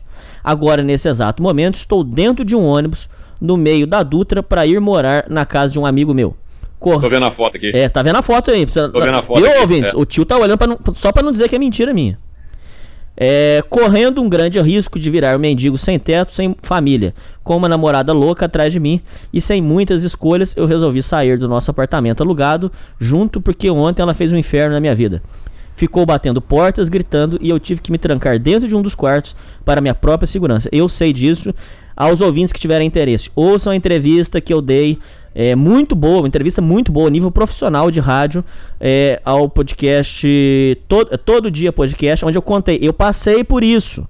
Da mulher tá é, dentro de casa e você não pode se defender. E eu chamei a polícia, a polícia tirou sarro de mim. É, então aqui, é, sou eu, esse sou eu dentro do busão. Se quiser, posso contar o programa algo do tipo. Eu vou te convidar, você vai vir. Aqui tem a foto dele no ônibus. Aqui a mala dele com as coisas dele, pra não achar que é aqui. mentira. Duas, três Ô fotos. tio, eu pego o caso disso toda semana. Toda Que isso? semana eu pego história do cara que conhece a menina, larga tudo. Alguns casos mais extremos já peguei do cara vender tudo pra ir atrás, pra ir morar com a mulher. Eu tenho uma, uma história, uma história foi feliz, porque o cara realmente é- é- era um coitado mesmo. Ele vendeu Sim. tudo, comprou a casa com a mulher e tá morando lá tão feliz. Tudo bem, parabéns pra ele, sejam felizes, o cara merece. O cara é um coitado mesmo, tio. Não é. O cara é um coitado, é. ele merece ser feliz. Sofreu muito na vida. Agora, uma história feliz. O resto, tio, é, não é querendo deixar o ouvinte pessimista, mas essa história de você largar tudo pra ir morar com a mulher é um perigo, porque eu tô vendo todo dia, tio, e eu quero que você comenta isso. Todo dia, tio. História de homem perdendo tudo porque foi fazer esse, essa cagada. Por favor, tio, faz um comentário. Ó, você sabe a idade dele? Sei, 20 anos. É, pode Ah, pode, beleza. Então, 20 anos. Então, é... eu, vou, eu, eu vou parecer repetitivo aqui. Vou te falar duas coisas. Ah, tio, primeira... tio, desculpa, só mais uma interrupção, perdão, só mais uma. Que é, é importante, é importante. É, tem a outra história, tio, do Raul, que eu sempre trago aqui no programa, repito, em loop essa história, porque é importante. Porque esse Eu rapaz sempre veio, chamo o Raul. esse rapaz veio me procurar desesperado. Ô tio, o Raul queria morar com a mulher. A família não queria, não queria. Qual Ele, ele brigou com a família, tio. Brigou com a família. Hoje ele Mas, não. mas qual que é a idade do Raul? O Raul tem 27. Ah, ok. Ele brigou com a família. Hoje ele não pode frequentar a casa da família pra passar um Natal. Mas por quê? Porque ele brigou de, de falar ofensas graves pra família. Ah, ok, ele chutou a barraca mesmo. Sim, em troca de um, de um amor. Foi, Puta mudou de cidade e foi morar com a mulher. Chegou lá e falou: Não, agora você é minha família. Falou pra ela. Agora Oh, você. oh. Isso já é um perigo. Eu, isso já, eu quero que você fale sobre isso. Quando você entrega a sua vida assim, a mulher, ela caga, caga na sua vida. Mas ela- deixa eu, eu- Só pra terminar, tio. É, aí ela, ele mudou de cidade e foi morar com a mulher. Chegou lá, não deu certo. Hoje, ô tio, esse rapaz, ele não tem a casa dos pais e ele não tem a mulher. Hoje ele vive sozinho, é um coitado, é, passa aperto, porque é, é o salário dele pra sustentar ele, pra pagar aluguel, e ele não tem mais uma casa de família pra passar um Natal. Só pra o senhor ter uma ideia, ele não pode passar um Natal com a família dele. Então, por favor, tio, faz um comentário. É, vou fazer dois comentários, pode? Tempo livre, manda bala. É o seguinte, primeira coisa. Eu, você pode reparar, toda vez que você me conta uma parada, a primeira coisa que eu faço é perguntar qual a idade do caboclo. Muita gente pode não entender isso, Certo. mas só não entendeu isso porque não assistiu ao meu primeiro, meu primeiríssimo vídeo, março de 2018. O diálogo entre as duas cabeças. o conflito, O conflito. entre as suas duas cabeças. Nesse vídeo, eu falo, não só falo, como mostro, e a ilustração tá bem boa no vídeo, que antes dos 25 anos de idade, nenhum homem deve entrar em nenhum relacionamento sério. Nenhum, zero, zip, nada. Fuck all. Então, então Hernani, o que eu tô vendo é que a, a, a maioria desses caras que você tá contando, pelo menos até agora, todos você contou, a, a não ser pelo outro lá, o de 27, dois moleques, principalmente a situação bem pior desse, desse rapaz agora, que, tá- que eu tô vendo a foto dele aqui no Buzu. E galera de 20, 20 e poucos anos, antes de chegar aos 25, antes de- do, do, do, córtex pré-frontal. Eu tô falando de, de biologia aqui, de fisiologia aqui. Literalmente o cérebro do jovem, do homem, antes dos 25 anos, não está totalmente não está totalmente desenvolvido. Deu uma falha aqui, foi mal. Uhum. Então, é por isso que eu falo, eu insisto que o cara, antes dos 25 anos, bom, eu insisto que nenhum cara entre em nenhum relacionamento. É, Ah, mas não tem Mas- como. mas principalmente, tem sim, mas principalmente os caras antes dos 25, porque ali, cara, o cara tá, ele, ele, ele tá sem, ele tá sem, ele tá ele não tem todo o arsenal que os caras como eu e você temos. Ele não tá com o cérebro dele Não tem a completo. bagagem. Ele não tá, não, cara, ele, ele, ele não tem, ele, não, ele tá sem mala. Não é que ele não tem a Ele bagagem, não tem ele nem a mala. pra. Sacou, meu brother? Porque o cérebro é a mala, a informação é a bagagem. Entendeu?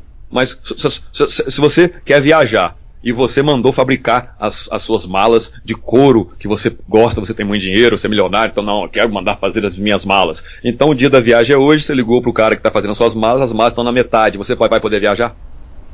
Não tem como. Sendo que as suas malas estão na metade do processo de fabricação, você vai ter que esperar. Então, um cara com 25, o cara antes dos 25 é aquele cara que mandou fazer as malas, a viagem é hoje, mas as malas não estão prontas ainda. Ele não pode viajar. Se ele pegar aquelas malas que estão feitas pela metade, as roupas dele vai sair caindo tudo Vai pela rua. perder. Tá ok? Então é isso. Fisiologicamente, quimicamente, cientificamente falando, camarada antes dos 25 tem que ficar longe, de- exatamente por isso. Olha só como é que o cara ele age como um louco. Não é que ele age como um louco. Se você olhar o cérebro, botar no scanner lá um cérebro, todo homem antes dos 25 anos de idade, ele realmente é um louco. Clinicamente falando. Por isso que eles fazem essas doideiras, doideiras que eles fazem. Isso que você tá me contando aqui não é novidade pra mim não, meu brother. Não, com certeza não. Deve chegar lá Também muito. né? recebo e-mail pra cacete, cara. E eu, eu, eu, eu recebo mais e-mail dos caras mais velhos que eu tenho recebido, principalmente pessoal que tem contribuído aí financeiramente com o canal. E eu mantenho uma linha com eles depois, quando, eu, quando o cara é, é, é doador, eu mantenho um contato com eles. Mas é a galera mais velha, principalmente a galera que tem filho e acabou de sair de um divórcio. Próxima vez aí, se você me convidar, eu vou, também vou ler um. Opa!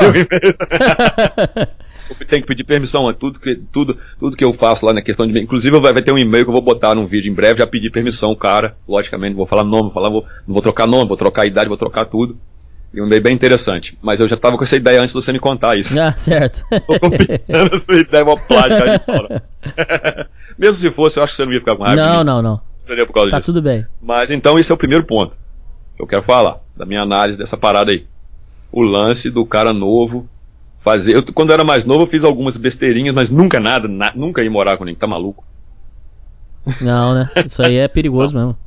Tá ok? Muito, muito menos mandando todo mundo, sua família, né? Vai tomar no cu, você é um filho da pum pressa, vai pra merda, inferno, você é um desgraçado, um pedófilo, não quero mais te ver, né? Fazendo essas doideiras de uma maneira que depois o pessoal mesmo não quer ver sua cara mais. Ah, sim. Você já você chutou o pau da barraca, Aí não tem mais volta. chutado, que não tem, né? Fechou Até o a buraco, porta, não tem mais picado, volta. Fechou, um abraço, né? Que pode, pode até ser que uma irmã, né? Uma irmã fica com peninha, conversa com você escondido dos outros, mas porra, não vai ser mais a mesma coisa. Você não vai poder mais pisar lá, você não vai, né? O menino quer, Concordo. pô, o cara não quer deixar ele nem no Natal, velho. Então, então acabou, né, cara? Então, vai fazer o quê? O cara novo ainda não tem uma profissão, não tem um ganha-pão bom, não tem. Não tem. Cara, não vou falar, não vou nem falar em adquirir uma, uma, uma residência, não tem como nem como alugar uma Não, residência é. desse Não tem como. né? né? Nem, nem, nem num, num bairro bem desfavorecido, o cara não tem condição nem disso aí fazer. E se fizer também vai dificultar ele arrumar um emprego, que vai ser longe pra caralho de qualquer emprego, que vai pagar alguma coisa pra ele. Bom, então, velho, isso aí, cara, é- abriu a, a Pandora Box aí do, do- lado negativo da, da porra da vida do cara. Aí, só, aí é, é só, é só downhill, não sei nem como é que fala isso. Concordo, é só queda mesmo. É. Entendeu? Aí, velho, eu vou completar agora com outra parada que não tem nada a ver, mas tem tudo a ver. É o seguinte. Eu tava lá no canal, eu gosto de assistir uns vídeos é, é, MGTOW dos gringos lá, então tava lá no Hammerhand, o, o, o MGTOW Monk. E ele tava lá falando de. de, de, de mano, tem um, um vídeo qualquer lá falando desse negócio de, de relacionamento do- dos moleques mais novos, fala de experiência o que e tal. Aí, pô, mais um vídeo foda dele, eu só fui lá e comentei, poxa, velho, é, é, é maneiro o seu vídeo, muito falei em, inglês, lógico, né? Maneiro o seu vídeo, keep on trucking, é, um abração aí, lembranças aí do Brasil. Só Certo. isso. Aí ele respondeu. Não demorou muito, cara. Demorou uns 15 minutos. Pim, respo é, é, Hammerhand respondeu o seu comentário. Eu fui lá e falou assim. Ele falou assim. Thank God, my friend. Brasil, re aí botou really com letras maiúsculas. Really needs MGTOW right now. Eu, porra, porra, tem que, se tivesse coraçãozinho, eu até dava um coraçãozinho no comentário dele. Não tem, porque o canal não é meu, é dele. Se tivesse, eu ia dar coraçãozinho, porque o velho, o Brasil está desesperadamente Principalmente essa molecada mais nova aí, gosta tá meio. Eu, tô, eu não tô abismado, não, Hernan. O pior de tudo é quando não. Entendeu? Seria legal se eu ficar surpreso. Você já tá num nível caralho. já que já passou a surpresa. Ah, velho, isso aí é. Entendeu? É demais, cara. E, porra, as músicas que a galera curte, tá tudo errado, Hernan. Concordo. Tá tudo errado, então tem que ser uma coisa meio drástica. Eu acho que só MGTOW mesmo. Mesmo que o cara não queira ficar no MGTOW, mas ele tem que ter uma fase MGTOW pra ele focar nele, bro. E isso também eu acho legal, uma fase. Você tira uma fase pra Pô, você, cara, ué. Porque velho, você não pode ó. é, é, ter, tirar uma fase só pra você, ué. Por que, que você não pode, né? Ó, coisa que mais neguinho fala do MGTOW, e eles falam de uma maneira como se fosse negativo, mas pra mim isso é um elogio. Eles falam, os pessoal, os caras MGTOW tudo egoísta. Sou mesmo! Fuck you!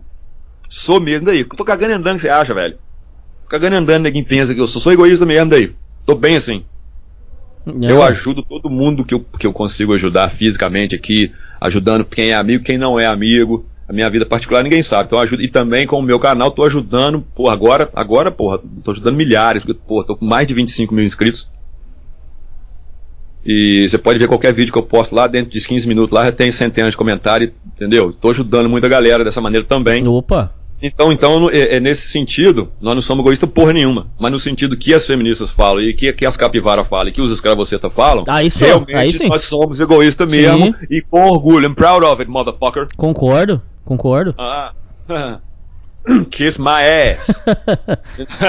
Porque, ô velho, se você não for cuidar de você, Hernani, quem vai?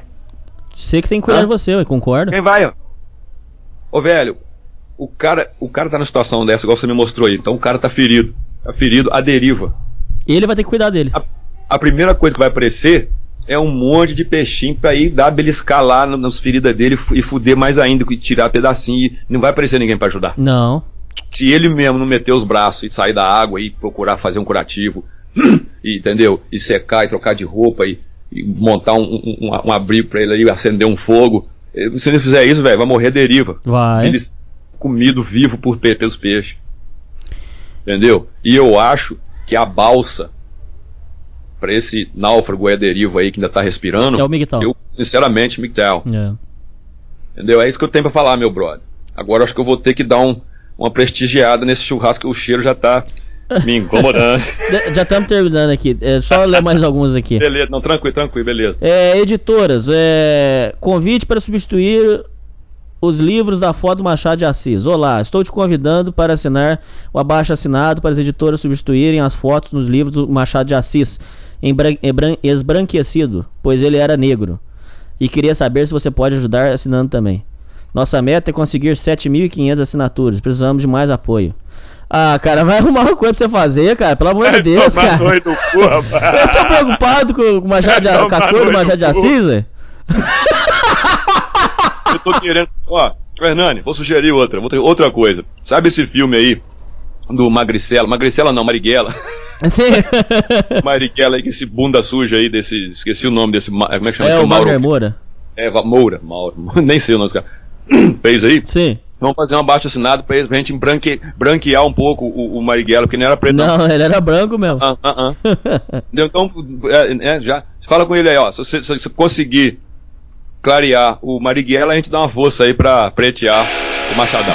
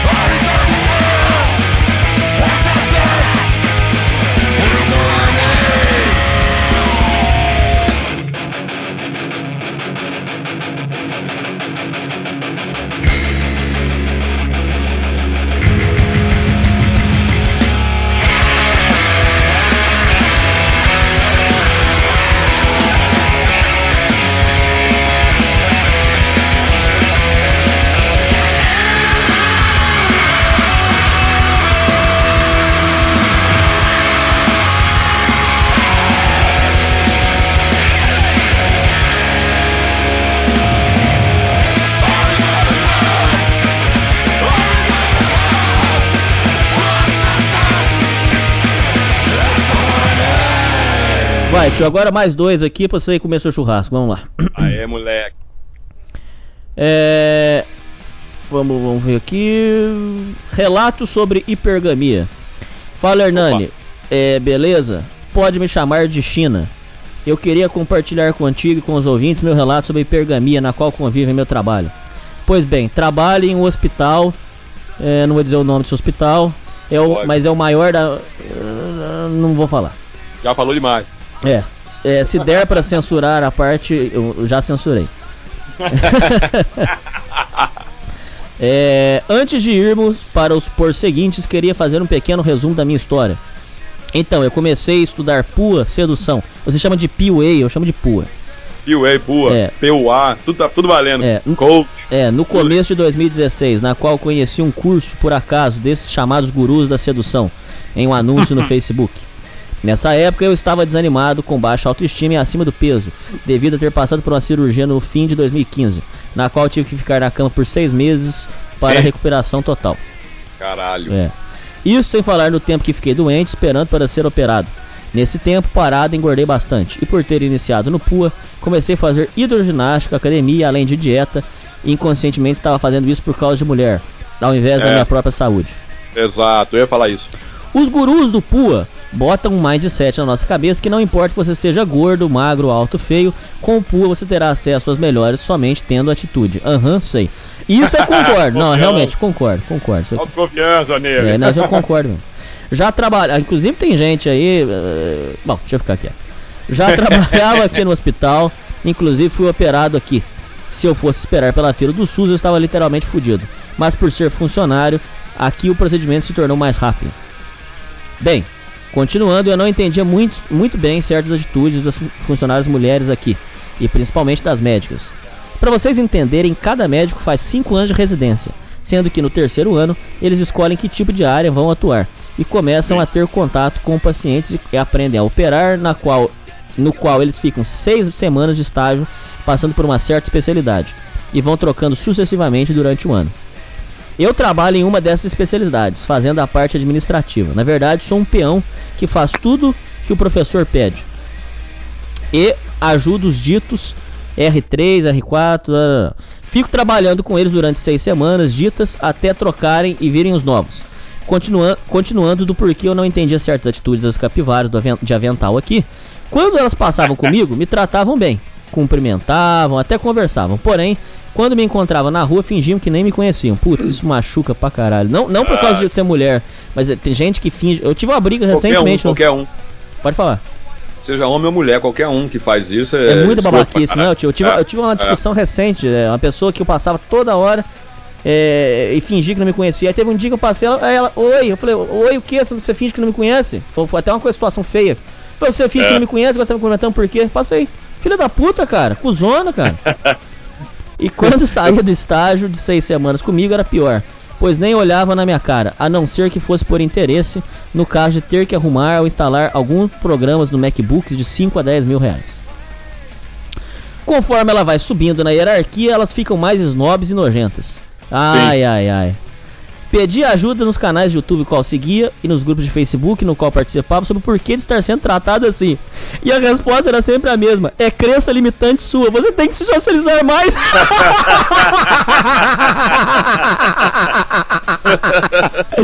Utilize É as técnicas PUA ensinadas e quem sabe você pega um monte. Ô, passa o link do meu vídeo pra ele. Autoconfiança, conversa fiada. O pior. Não vale nada também, né? Eu. Mas essas universitárias são nojo, mesmo, eu sei que são. Só eu dei aula numa universidade federal por seis anos. Eu nunca pisei na universidade para estudar, mas já dei aula no ICB, no departamento de limnologia, dei treinamento de conversação em inglês, porque eles precisavam. Sei. Mas, nossa, ô, eu, eu- caralho, eu, eu, ô, Hernani, eu só ia lá, cara, porque a grana era boa pra caralho. Que senão não dava. A grana era boa pra caralho, porque, velho, que nojo, Hernani. Ô, sacanagem não, tinha coisas que eu, que eu ouvi ali, que eu vi ali, que literalmente, literalmente, fisicamente me dá ânsia de vômito. É mesmo, cara? Ah, aquela comunistaiada da porra lá, tudo snob. Aí não dá Uma nem cidade- bom dia pro faxineiro, já viu? Ah, vai se. Não, pior que dá. Bom dia pro faxineiro, mas, ali, porque tá ali na escola.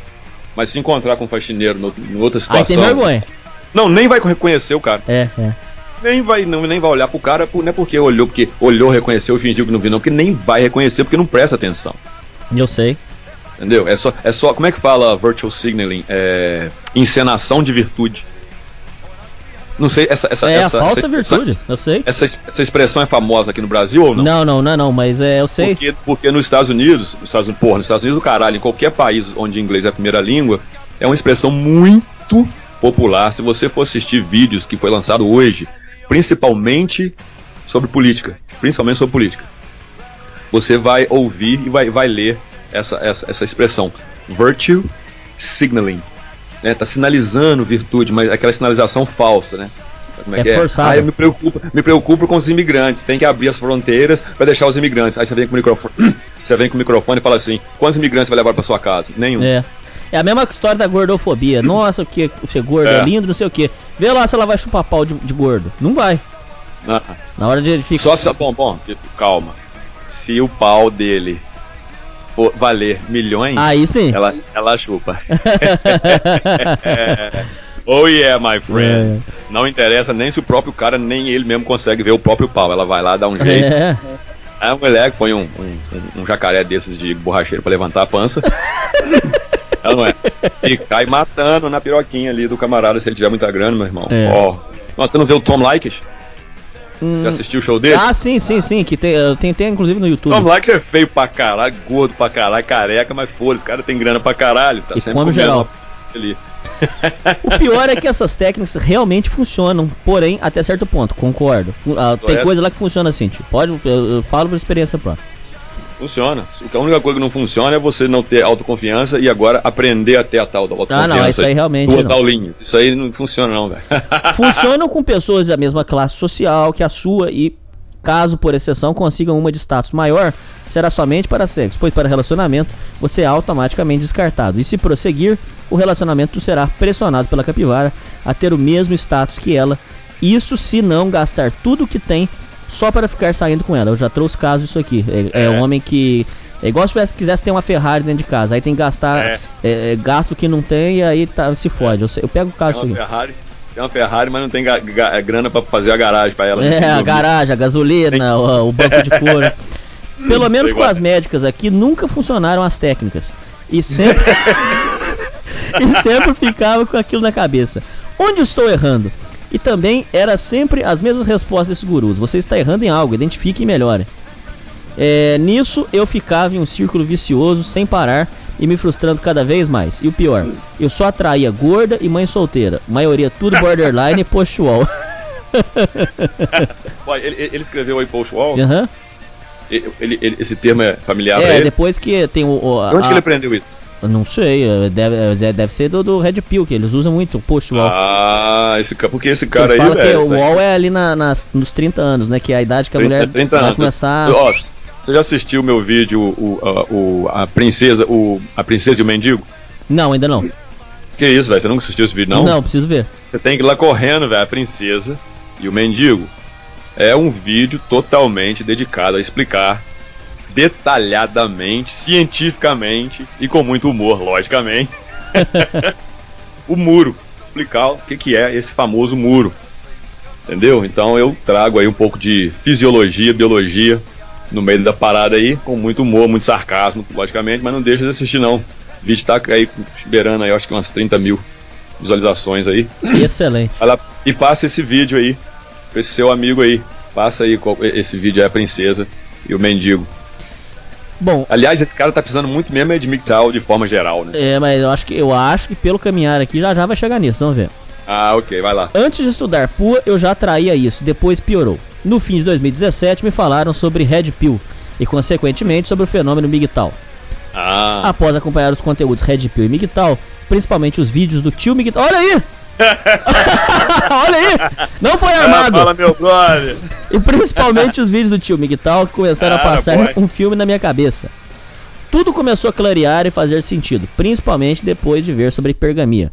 Coisas que os puas criticavam e diziam ser desculpa de derrotado sua por não ter resultado com as mulheres, erros deles. Comecei a enxergar coisas que não percebia e ir ligando coisas que o pua estava me cegando. É, Realmente as capivaras é, modernetes só se relacionam com os caras com status financeiro equivalente ou maior que o seu. E estava É. sendo exemplo vivo e escrachado aqui no meu ambiente de trabalho. É. As médicas realmente só se relacionam com médicos daqui. E não dá pra ver, e dá pra ver elas puxarem saco dos, dos professores daqui. professores estes que se não estivessem nesta posição de doutores, seriam apenas porteiros ou metalúrgicos aposentados Exato. Falando pela sua aparência. É... e não desmerecendo quem é dessa profissão. Sem lógica. Porém, você olha esses velhos barrigudos saindo com novinhas em suas Mercedes ou BMWs. é, já as doutoras velhas e solteironas caem naquilo que acho que o Hernani e o Racun falaram no último podcast. Elas não conseguiram arrumar alguém que ganhe igual a elas e ficam solteiras. Mas se elas abrirem a porta, as, as pernas, com certeza vai um monte de médico residente e estudante de medicina encarar a caverna abandonada e cheia de teias de aranha com o baú do tesouro no final. Ai. Caverna, teia de aranha, abandonada. Tudo podre. Pô, esse cara já tá bem iniciado. Eu acho que ele tem salvação, Hernani. O que você acha? Eu tenho certeza que tem salvação. Eu Tomara. Não desiste dele, não. Já os médicos homens aqui, além de se tratar bem e na broderagem, também pelo fato de serem homens, ênfase na palavra homens, pois trabalhar com mulher é uma merda, concordo plenamente. É verdade. Você ouve história aqui deles passando o saco nas faxineiras, seguranças, porteiras, auxiliares de enfermagem, enfim. Além de irem nas baladas e nem ver status nem nada. Só pegarem as capivaras pela beleza mesmo. É porque o homem gosta da mulher de verdade, a mulher não gosta de. Não gosta. Tem, tem hora que eu tenho até dúvida se, se elas gostam mesmo de sexo. Ah, velho, o negócio é o seguinte, eu, esse- isso aqui no que eu vou falar não é nada novo, é, é velho, clichêzento, mas, velho, quem gosta de homem, É homem. viado. É viado mesmo, é homem Homem é mesmo. viado, mulher gosta de dinheiro. É. Mas tu nunca viu ou vai ver faxineira ou faxineiro, porteiro. É. Como é que é? Mas tu nunca viu ou vai ver faxineira com faxineiro, porteira com porteiro, enfim, concordo. Elas saírem com o médico aqui é como se fosse ganhar na loteria, concordo. Já trouxe um caso, eu não sei se eu trouxe esse caso, se eu fiquei de contar da, de mulher que fica armando de pegar aluno, estudante do ITA, porque sabe que o Ah. cara vai sair, vai ganhar uma nota boa. Se ela meter um filho, tá ali, né, se ela meter um filho no cara, Ó, o salário é 30, o, o a pensão é 30%, ele é, facilmente, um aluno do ITA, facilmente vai ganhar um salário de 10 mil reais. 10 É, mil é reais dá nível- 3 mil reais sem ela trabalhar, pô. Isso é um. É um nenhuma. ô, ô, tio, isso é um investimento absurdo, cara. Tem que dar pau, tem que bater palma pra um investimento desse. 3 mil reais pra fazer nada, cara.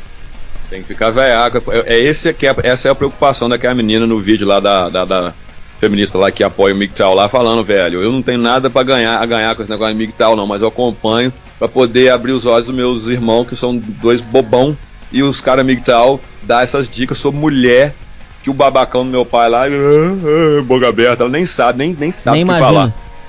Entendeu? Então, pelo menos isso ela passa os links. Ela não falou quais são os links, não. Talvez tenha até o vídeo meu lá que ela passa pra galera É lá, mas possível. Entendeu? Qualquer mictal que ela estiver passando, vai estar fazendo bem pro, pros moleques lá ouvir, porque daqui a pouco eles vão estar se fudendo muito mais do que esse camarada que você tá falando, relatando aí, que pelo menos tem uma profissão, mulher, o cara já é, né? Ah, sim. Mas, mas continue. É, falando nisso, a psicóloga aqui do meu setor é doida para casar e ter filho com um médico, mas no máximo que ela conseguiu ultimamente foi ser comida por eles. Eu falei sobre isso no programa sobre o mercado bucetal. Às vezes a mulher acha que tá com tudo, mas o cara só quer comer ela. É, nem sei como ela ainda não deu o golpe da barriga em um deles. É, porque além de ficar insinuando com suas atitudes e roupas curtas, ela é borderline. Isso aqui é um perigo. Nossa senhora, cruz credo. Além de chata e ter uma voz estridente e irritante, inclusive cuidado aí vocês ouvintes, caso vocês forem se relacionar com psicóloga. Posso estar generalizando, mas 99% delas são loucas e vão te dar dor de cabeça, além de quererem analisar até o modo como você senta para dar uma cagada. Concordo plenamente, já tive experiência. É Eu verdade. tenho uma prima que é louca, ô, ô, tio. Eu já contei uns trocentas vezes aqui no programa. É louca, louca, louca. Ela, pra você ter uma ideia, uma vez ela ficou cerca, mais ou menos, uns 10 minutos, gritando na frente de um policial militar. O policial militar não podia bater nela porque ele era homem. Aí tem que ser policial militar, é, é, mulher pra, pra prender. Ele- ela ficou gritando mais ou menos uns 10 minutos, chamando o cara de bosta, porco fardado, merda, fracassado, é, pobre, xingando o cara Verdade. mais ou menos uns 10 minutos na frente do policial militar, xingando. E ela é psicóloga. Ela, ela, ela, ela vai dar um conselho pra uma pessoa sobre equilíbrio, sobre saúde mental. Como é que uma pessoa dessa vai falar? Não tem moral, pô. Ô, Hernani, você tá me dando uma ideia aqui, velho. Ao- ao me relatar isso que você acabou de relatar e com todos os, ah, os e-mails que você leu aí, porque eu já tô com bastante material compilado e separado aqui, vou lançar uma série de vídeos. Esse aí não vai ser só quatro, não, vários vídeos, que vai chamar Crazy Bitch. E são casos que eu tiro do, do, do, do, do- Daily Crime dos, do, do- dos Estados Unidos. Já ouviu falar desse programa? Sim, é, é tipo um. Como se fosse um da Atena daqui. É isso mesmo, mas só que os, os casos que eu tô pegando é os casos onde as mulheres matam os caras. Entendeu, moleque? Vai ter história Ah. boa lá então. Eu, moleque, eu vou lançar uns, essa série Crazy Bitch, eu acho que vai ser a melhor de toda pra esses moleques que você tá me mostrando aí. esses e-mails aí, porque esses moleques são, eles, eles são loucos, eles estão fazendo doideira. Larga tudo e vai morar com a mulher, agora você é minha família. Ah, moleque, onde você tá com a cabeça, rapaz? É. Você tá achando que você mora em Marte, em Júpiter, em Netuno? isso aqui é Terra, planeta Terra. Pós, pós, é, isso aqui é auge do, do, do feminismo third wave, Moscou, é, rodou. Né? É. Mas aí vai, mete, mete bala aí, meu brother. É, acho que os médicos que comeram ela devem ter saído com os tímpanos estourados, pois imagina essa voz irritante e estridente gemendo. Gritando e gritando. A- Além dela ter cara que pega no seu pau com dois dedos segurando a ponta, a fimose, passa por a ponta da língua no olhinho. ela- Tá, tá bom. É, percebo ultimamente que ela anda desanimada, parou de vir com suas roupas chamativas e de se jogar no colo dos médicos, pois está chegando nos seus 40 anos e ela não consegue competir com as doutoras delicinhas e mais Post, novas post aqui. wall. Essa é post-post. É. E chegam para inve- com inveja das balzacas atra- e atração É. dos manginão de plantão. Se essa psicóloga não fosse exigente a ponto de querer somente um médico para estacionar, talvez agora não estaria usando seu dildo caseiro. Sabe o que é um dildo caseiro, Hernani? É quando tu coloca o celular no vibracol e enfia ele na buceta e liga pra você mesmo, pra ele ficar vibrando. Mas boa. passar um celular é porque o negócio tá feio, hein, cara? Ô, burro. Caralho. Será que é daqueles Nokia antigão, aqueles antigão. Aqueles dá uma pressão, hein, brother? As Não únicas. pode fiar com a anteninha pra cima, tem que ser com a anteninha pra fora. Ah, é, senão tá bugo. dentro, vai tirar com a porra, né? As únicas doutoras que me dão atenção aqui são gordas ou têm beleza duvidosa. E é, por, e é por incrível que pareça, aqui é cheio de médica gorda e feia. Além de eu trabalhar com enfermeiras frustradas por não conseguirem arrumar um macho de mesmo ou maior valor, o maior status que ela, pois vivem chorando pelos cantos dos seus atuais namora- namorados e maridos, mas prontas para darem o bote caso apareça um gado para elas grudarem na jugular e trocarem os coitados dos seus atuais cucões Oh, yeah. mas pela idade e aparência física delas aqui, no máximo que arrumam é aqueles tiozões barriga de chope que vivem Sim, no sim, boteco. sim. O- Sim, sim, eu tenho um caso desse aí, de uma aluna minha recente aí. que vivem o dia inteiro no boteco, se entupindo de torresmo com pelo, cachaça pitu e jogando sinuca na mesa descaída apostando ficha. Mas é isso aí, Hernani. Esse é meu relato e fica o aviso aí para os ouvintes. Não ignorem essa psicopatologia que eu considero tóxica nas mulheres, que é a hipergamia. Claro que existem as mulheres exceções, que tem essa parte desligada. Mas eu não vou perder meu tempo e paciência procurando as, as tais ditas unicórnios. Agradeço a Red Pill, o MGTOW, por fazerem abrir os olhos e poder identificar a hipergamia das mulheres. É engraçado que a hipergamia é mais perceptível em mulheres de classe média baixa ou classe média alta e passa mais despercebido nas classes, nas pessoas de classe média, que é um meio que é um meio em que vivo fora no meu trabalho, no ambiente de trabalho. Se tiver tempo, gostaria de fazer uma observação. Percebo que ultimamente está virando moda a galera tomar Red Pill e se tornar MGTOW, tá mesmo? Eu já veio vários ouvintes falando pra mim. Modinhas como NoFap, Mewing, Telekinese, não, Telekinese, não sei o que é isso não. Nossa, esse negócio de que isso não adianta bosta nenhuma, cara. Isso aí é ridículo isso. Não, até tem uma função da Tem infância. porra nenhuma, você é balela, rapaz. Não, porque inf- na infância é importante mesmo, isso aí é... Ah, na infância tá tudo formando, mas galera, o cara já tá com um cavalo velho Não, aqui, aí uma não, vaca não, aí velha aqui, vai, ah, vou fazer e vai ficar Mas na infância faz diferença, assim, porque eu tenho várias histórias disso aí, tio. É a criança que respira pela boca. É um perigo, ela cresce. Inclusive, o, o, povo fala que o beiço de quem respira pela boca na infância, tem problema de respiração, é, ele é mais pra fora. É, é um negócio, até teria que eh, falar muito sobre isso aí, mas é. tem- Mas eu nunca tô falando de criança, né, velho? Porque eu não entendo porra nenhuma de criança, eu nem gosto muito de criança. Porque criança não segue modismo, né? É, pois é. Criança é atendida no que precisa ser atendido e pronto. Não estou aqui sentando a ripa nas crianças. Tô falando esses bunda suja aí, novo, no- esses recente aí, moderninho aí, essa cambada aí de escravoceta aí, as cambadas de soy boy aí. E, essa, e, essas, e essas cascudas aí, né? Fogo no, no Rhythm Boy. Dentre outras coisas que vemos por aí. Vejo a galera aderir a Red Pill Migtal somente no âmbito dos relacionamentos. Muitos frustrados e misóginos, porém esquece que a toca do coelho é a, ma é a Matrix. E é bem mais fundo que somente relacionamentos. Eu sempre falo disso aqui, que o problema é a degeneração. É a minha opinião, né? O Raccoon também pensa assim.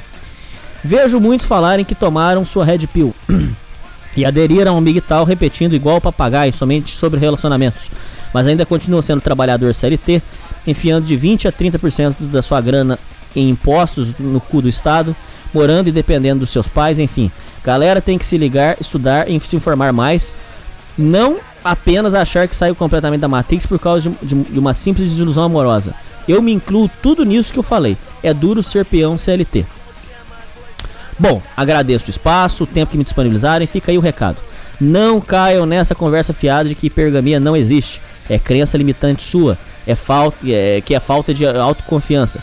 Invistam mais em vocês, façam isso somente por vocês, que as mulheres serão consequências, concordo. Mas nos dias de hoje eu não sou mais um, eu, eu sou mais eu e elas que se fodam. Meu desenvolvimento não vale o retorno de uma mulher. Elas estão exigindo demais. com- Olha essa frase aqui, cara. Essa frase aqui é genial. Elas estão exigindo demais e oferecendo de menos. Concordo plenamente. Quase nada. Concordo plenamente. Eu trago isso aqui no programa toda vez eu, eu- não toda vez não, mas eu sempre falo isso aqui que o homem tem que dar um caminhão e receber uma agulha. Aí, aí não. Aí, aí você fica sozinho mesmo que é melhor pra você. Abração. Hernani sucesso. Tudo de bom pra você e pra Sociedade Primitiva Podcast. Rumo aos 100 mil inscritos pois você merece. Não não tem fica se preocupando com isso não. Ô tio último e-mail aí pra você eh, fazer o comentário por favor. Fala o que, que você tem pra dizer sobre o- a história do rapaz das médicas o que, que você tem pra falar? Véi, primeira coisa. Hipergamia é normal. Hipergamia não é coisa de mulher moderna ou de mulher babaca. Não, hipergamia é coisa natural. Isso está em todas as espécies de animais. Hipergamia que fez a sociedade ir desenvolvendo. Do mesmo jeito que a monogamia também teve a sua seu 50% aí de, de colaboração nisso. Você nunca vai ficar livre disso. Agora, você tem que definir qual que é o seu papel. Se você é um cara que quer relacionamento, você tem que definir qual que, é o seu- qual que é o seu papel dentro de um relacionamento antes de você entrar no relacionamento. Se você quer isso. Porque a hipergamia é uma coisa natural. Eu não sou, eu não, eu não tenho nada contra a hipergamia.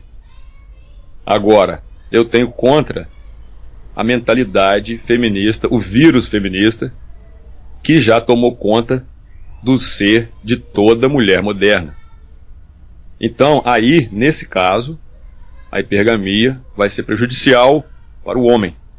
Só por conta disso, porque antes, né, bota aí, década de 50, 40, não tinha ainda feminismo, não tinha essa merda era toda, não tinha todo esse, esse lixo, esse esgoto que a gente está presenciando aí. E- mas, mas já existia hipergamia. Não tinha problema nenhum. Daquela maneira que você vai ver. né, A seleção natural vai se fazer aí.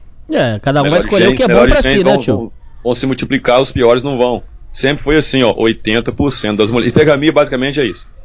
80% das mulheres querem os 20% dos homens top de linha. Isso aí, isso aí é com todos os animais aí, macaco, lobo, tigre, onça, e, como é que é? Leão, é, é, é tudo, tudo. Inseto, sim tudo assim. Então não tem que ficar aí maldizendo a hipergamia, falando que, ah, tem mulher, a maioria das. Não, todas as mulheres são hipergamas. Nada de errado com, ela- com, com, com isso, não. O problema é a mulher moderna. Mesmo a mulher, né, conservadora. Ó, não tô, não tô falando da conservadia, não, tá? Eu tô falando da conservadora mesmo. uhum. Ok? Conservadia, a gente já sabe muito bem como é que são essas cascudas. Agora, a conservadora mesmo. Tipo aquela deputadinha lá, Ana, Ana, Campan, Ana Carolina Campanholo, sabe quem é? Sei do Sul. sei Ela é casada e tal, não sei o que. Aquela mulher, ela é conservadora mesmo. Ela, cara, você vai nos vídeos dela, se ela lança um, dia, um vídeo domingo, ela fala que domingo é o dia do Senhor. sim Ela é conservadora mesmo, aquela mulher, entendeu? Mas se ela passar por um divórcio com um camarada, ela vai, com certeza, ela vai, fis- vai fincar o chucho nele, com certeza, com todos os poderes feministas que lhe foram outorgados através de leis misândricas. correto Entendeu, meu brother? Então, não adianta nem, entendeu? A mulher mais conservadora que você pegar, ela vai, na hora de um divórcio, ela vai ser feminista, hein? Fuck it. Ah, mas nem toda. Bom, beleza. Você quer ser o boi de piranha? Eu não. Mas ah, tem uma. É porque ah, você tá- eu sei que você tá com pressa, ô tio, mas é porque é uma questão até mais complexa do que isso, porque a hipergamia, ela, ela, ah, o, o estouro dela é o seguinte: antigamente, na época dos nossos pais, por exemplo, é, todo mundo ia ter a sua, sua, sua companheira, todo mundo ia a ter a sua mulher e tudo, porque era um costume. A sociedade Tiveram. ainda não estava tão degenerada do que era É. hoje. Agora, é, com a degeneração, é, virou putaria. Aí é, é, a- o sistema ele virou de uma forma em que é só putaria e o cara não tem a garantia mais que ele vai ter um casamento, que ele vai ter a família, que ele vai ter os Mas filhos. é isso mesmo que eu falei, rapaz. Da onde você acha que vem essa putaria? Do feminismo, caralho. Que é a degeneração, concordo. É, Do feminismo. É que ô, eu você você fala idioma diferente, mas não fala a mesma coisa. Não, a gente fala idioma diferente, não, a gente fala o mesmo idioma. Ó, você já assistiu o meu vídeo, o Migtal que tem filhos? Já. Pô, então, ó, isso tudo que nós estamos falando aqui eu falei lá, ué. Então, vai, vai, eu tô até te plagiando. Olha, ser plagiado por você é uma honra, um prazer. Opa! Ah, qual é? Mas é brother. Bom, é brother. tio, é, eu acho que a gente comentou tudo. Tem mais alguma coisa que gostaria de falar? Ó, eu gostaria de convidar você pro churrasco lá embaixo agora, mas você tá longe pra caralho, eu vou comer a sua parte aqui. então tá bom. Faz o, Esse é seu, o recado. faz o seu jabá, convida, convida os ouvintes pra ir lá te ouvir, tio. Mas, e, vou- e hoje, e hoje, como tem um churrasquinho, eu vou também tomar uma geladinha de leve, né? Opa! Hoje pode, hoje pode. Opa, toma pinguinha também. Tomo, no inverno eu tomo. Opa. Tomo, mas eu tenho aqui um amigo meu aqui, que ele faz a pinga aqui, ele tem aqui, eles deixam, deixam no tonel aqui, depois de três anos que ele começa a comercializar, então eu vou lá, sempre pego a garrafinha lá já envelhecida, e eu gosto agora, que chegou no inverno agora, faz um sopão, faz umas vacas atoladas. Ô, Ah, rapaz. moleque, antes, antes de comer eu tomo umas duas talagadinhas de leve. Abre o apetite. né? Ah, com sopa. Fernando, sempre um prazer, meu querido. Conte com a gente, quando precisar, quando quiser. Estamos aí, tá ok, meu querido? Muito obrigado, valeu tio, valeu ouvintes e falou! Falou, Miguel. Um abraço. Children gated or bus. Adults driving to work. Elderly not driving. All in social isolation. Ignoring opportunities to rebuild, redevelop, infill our communities.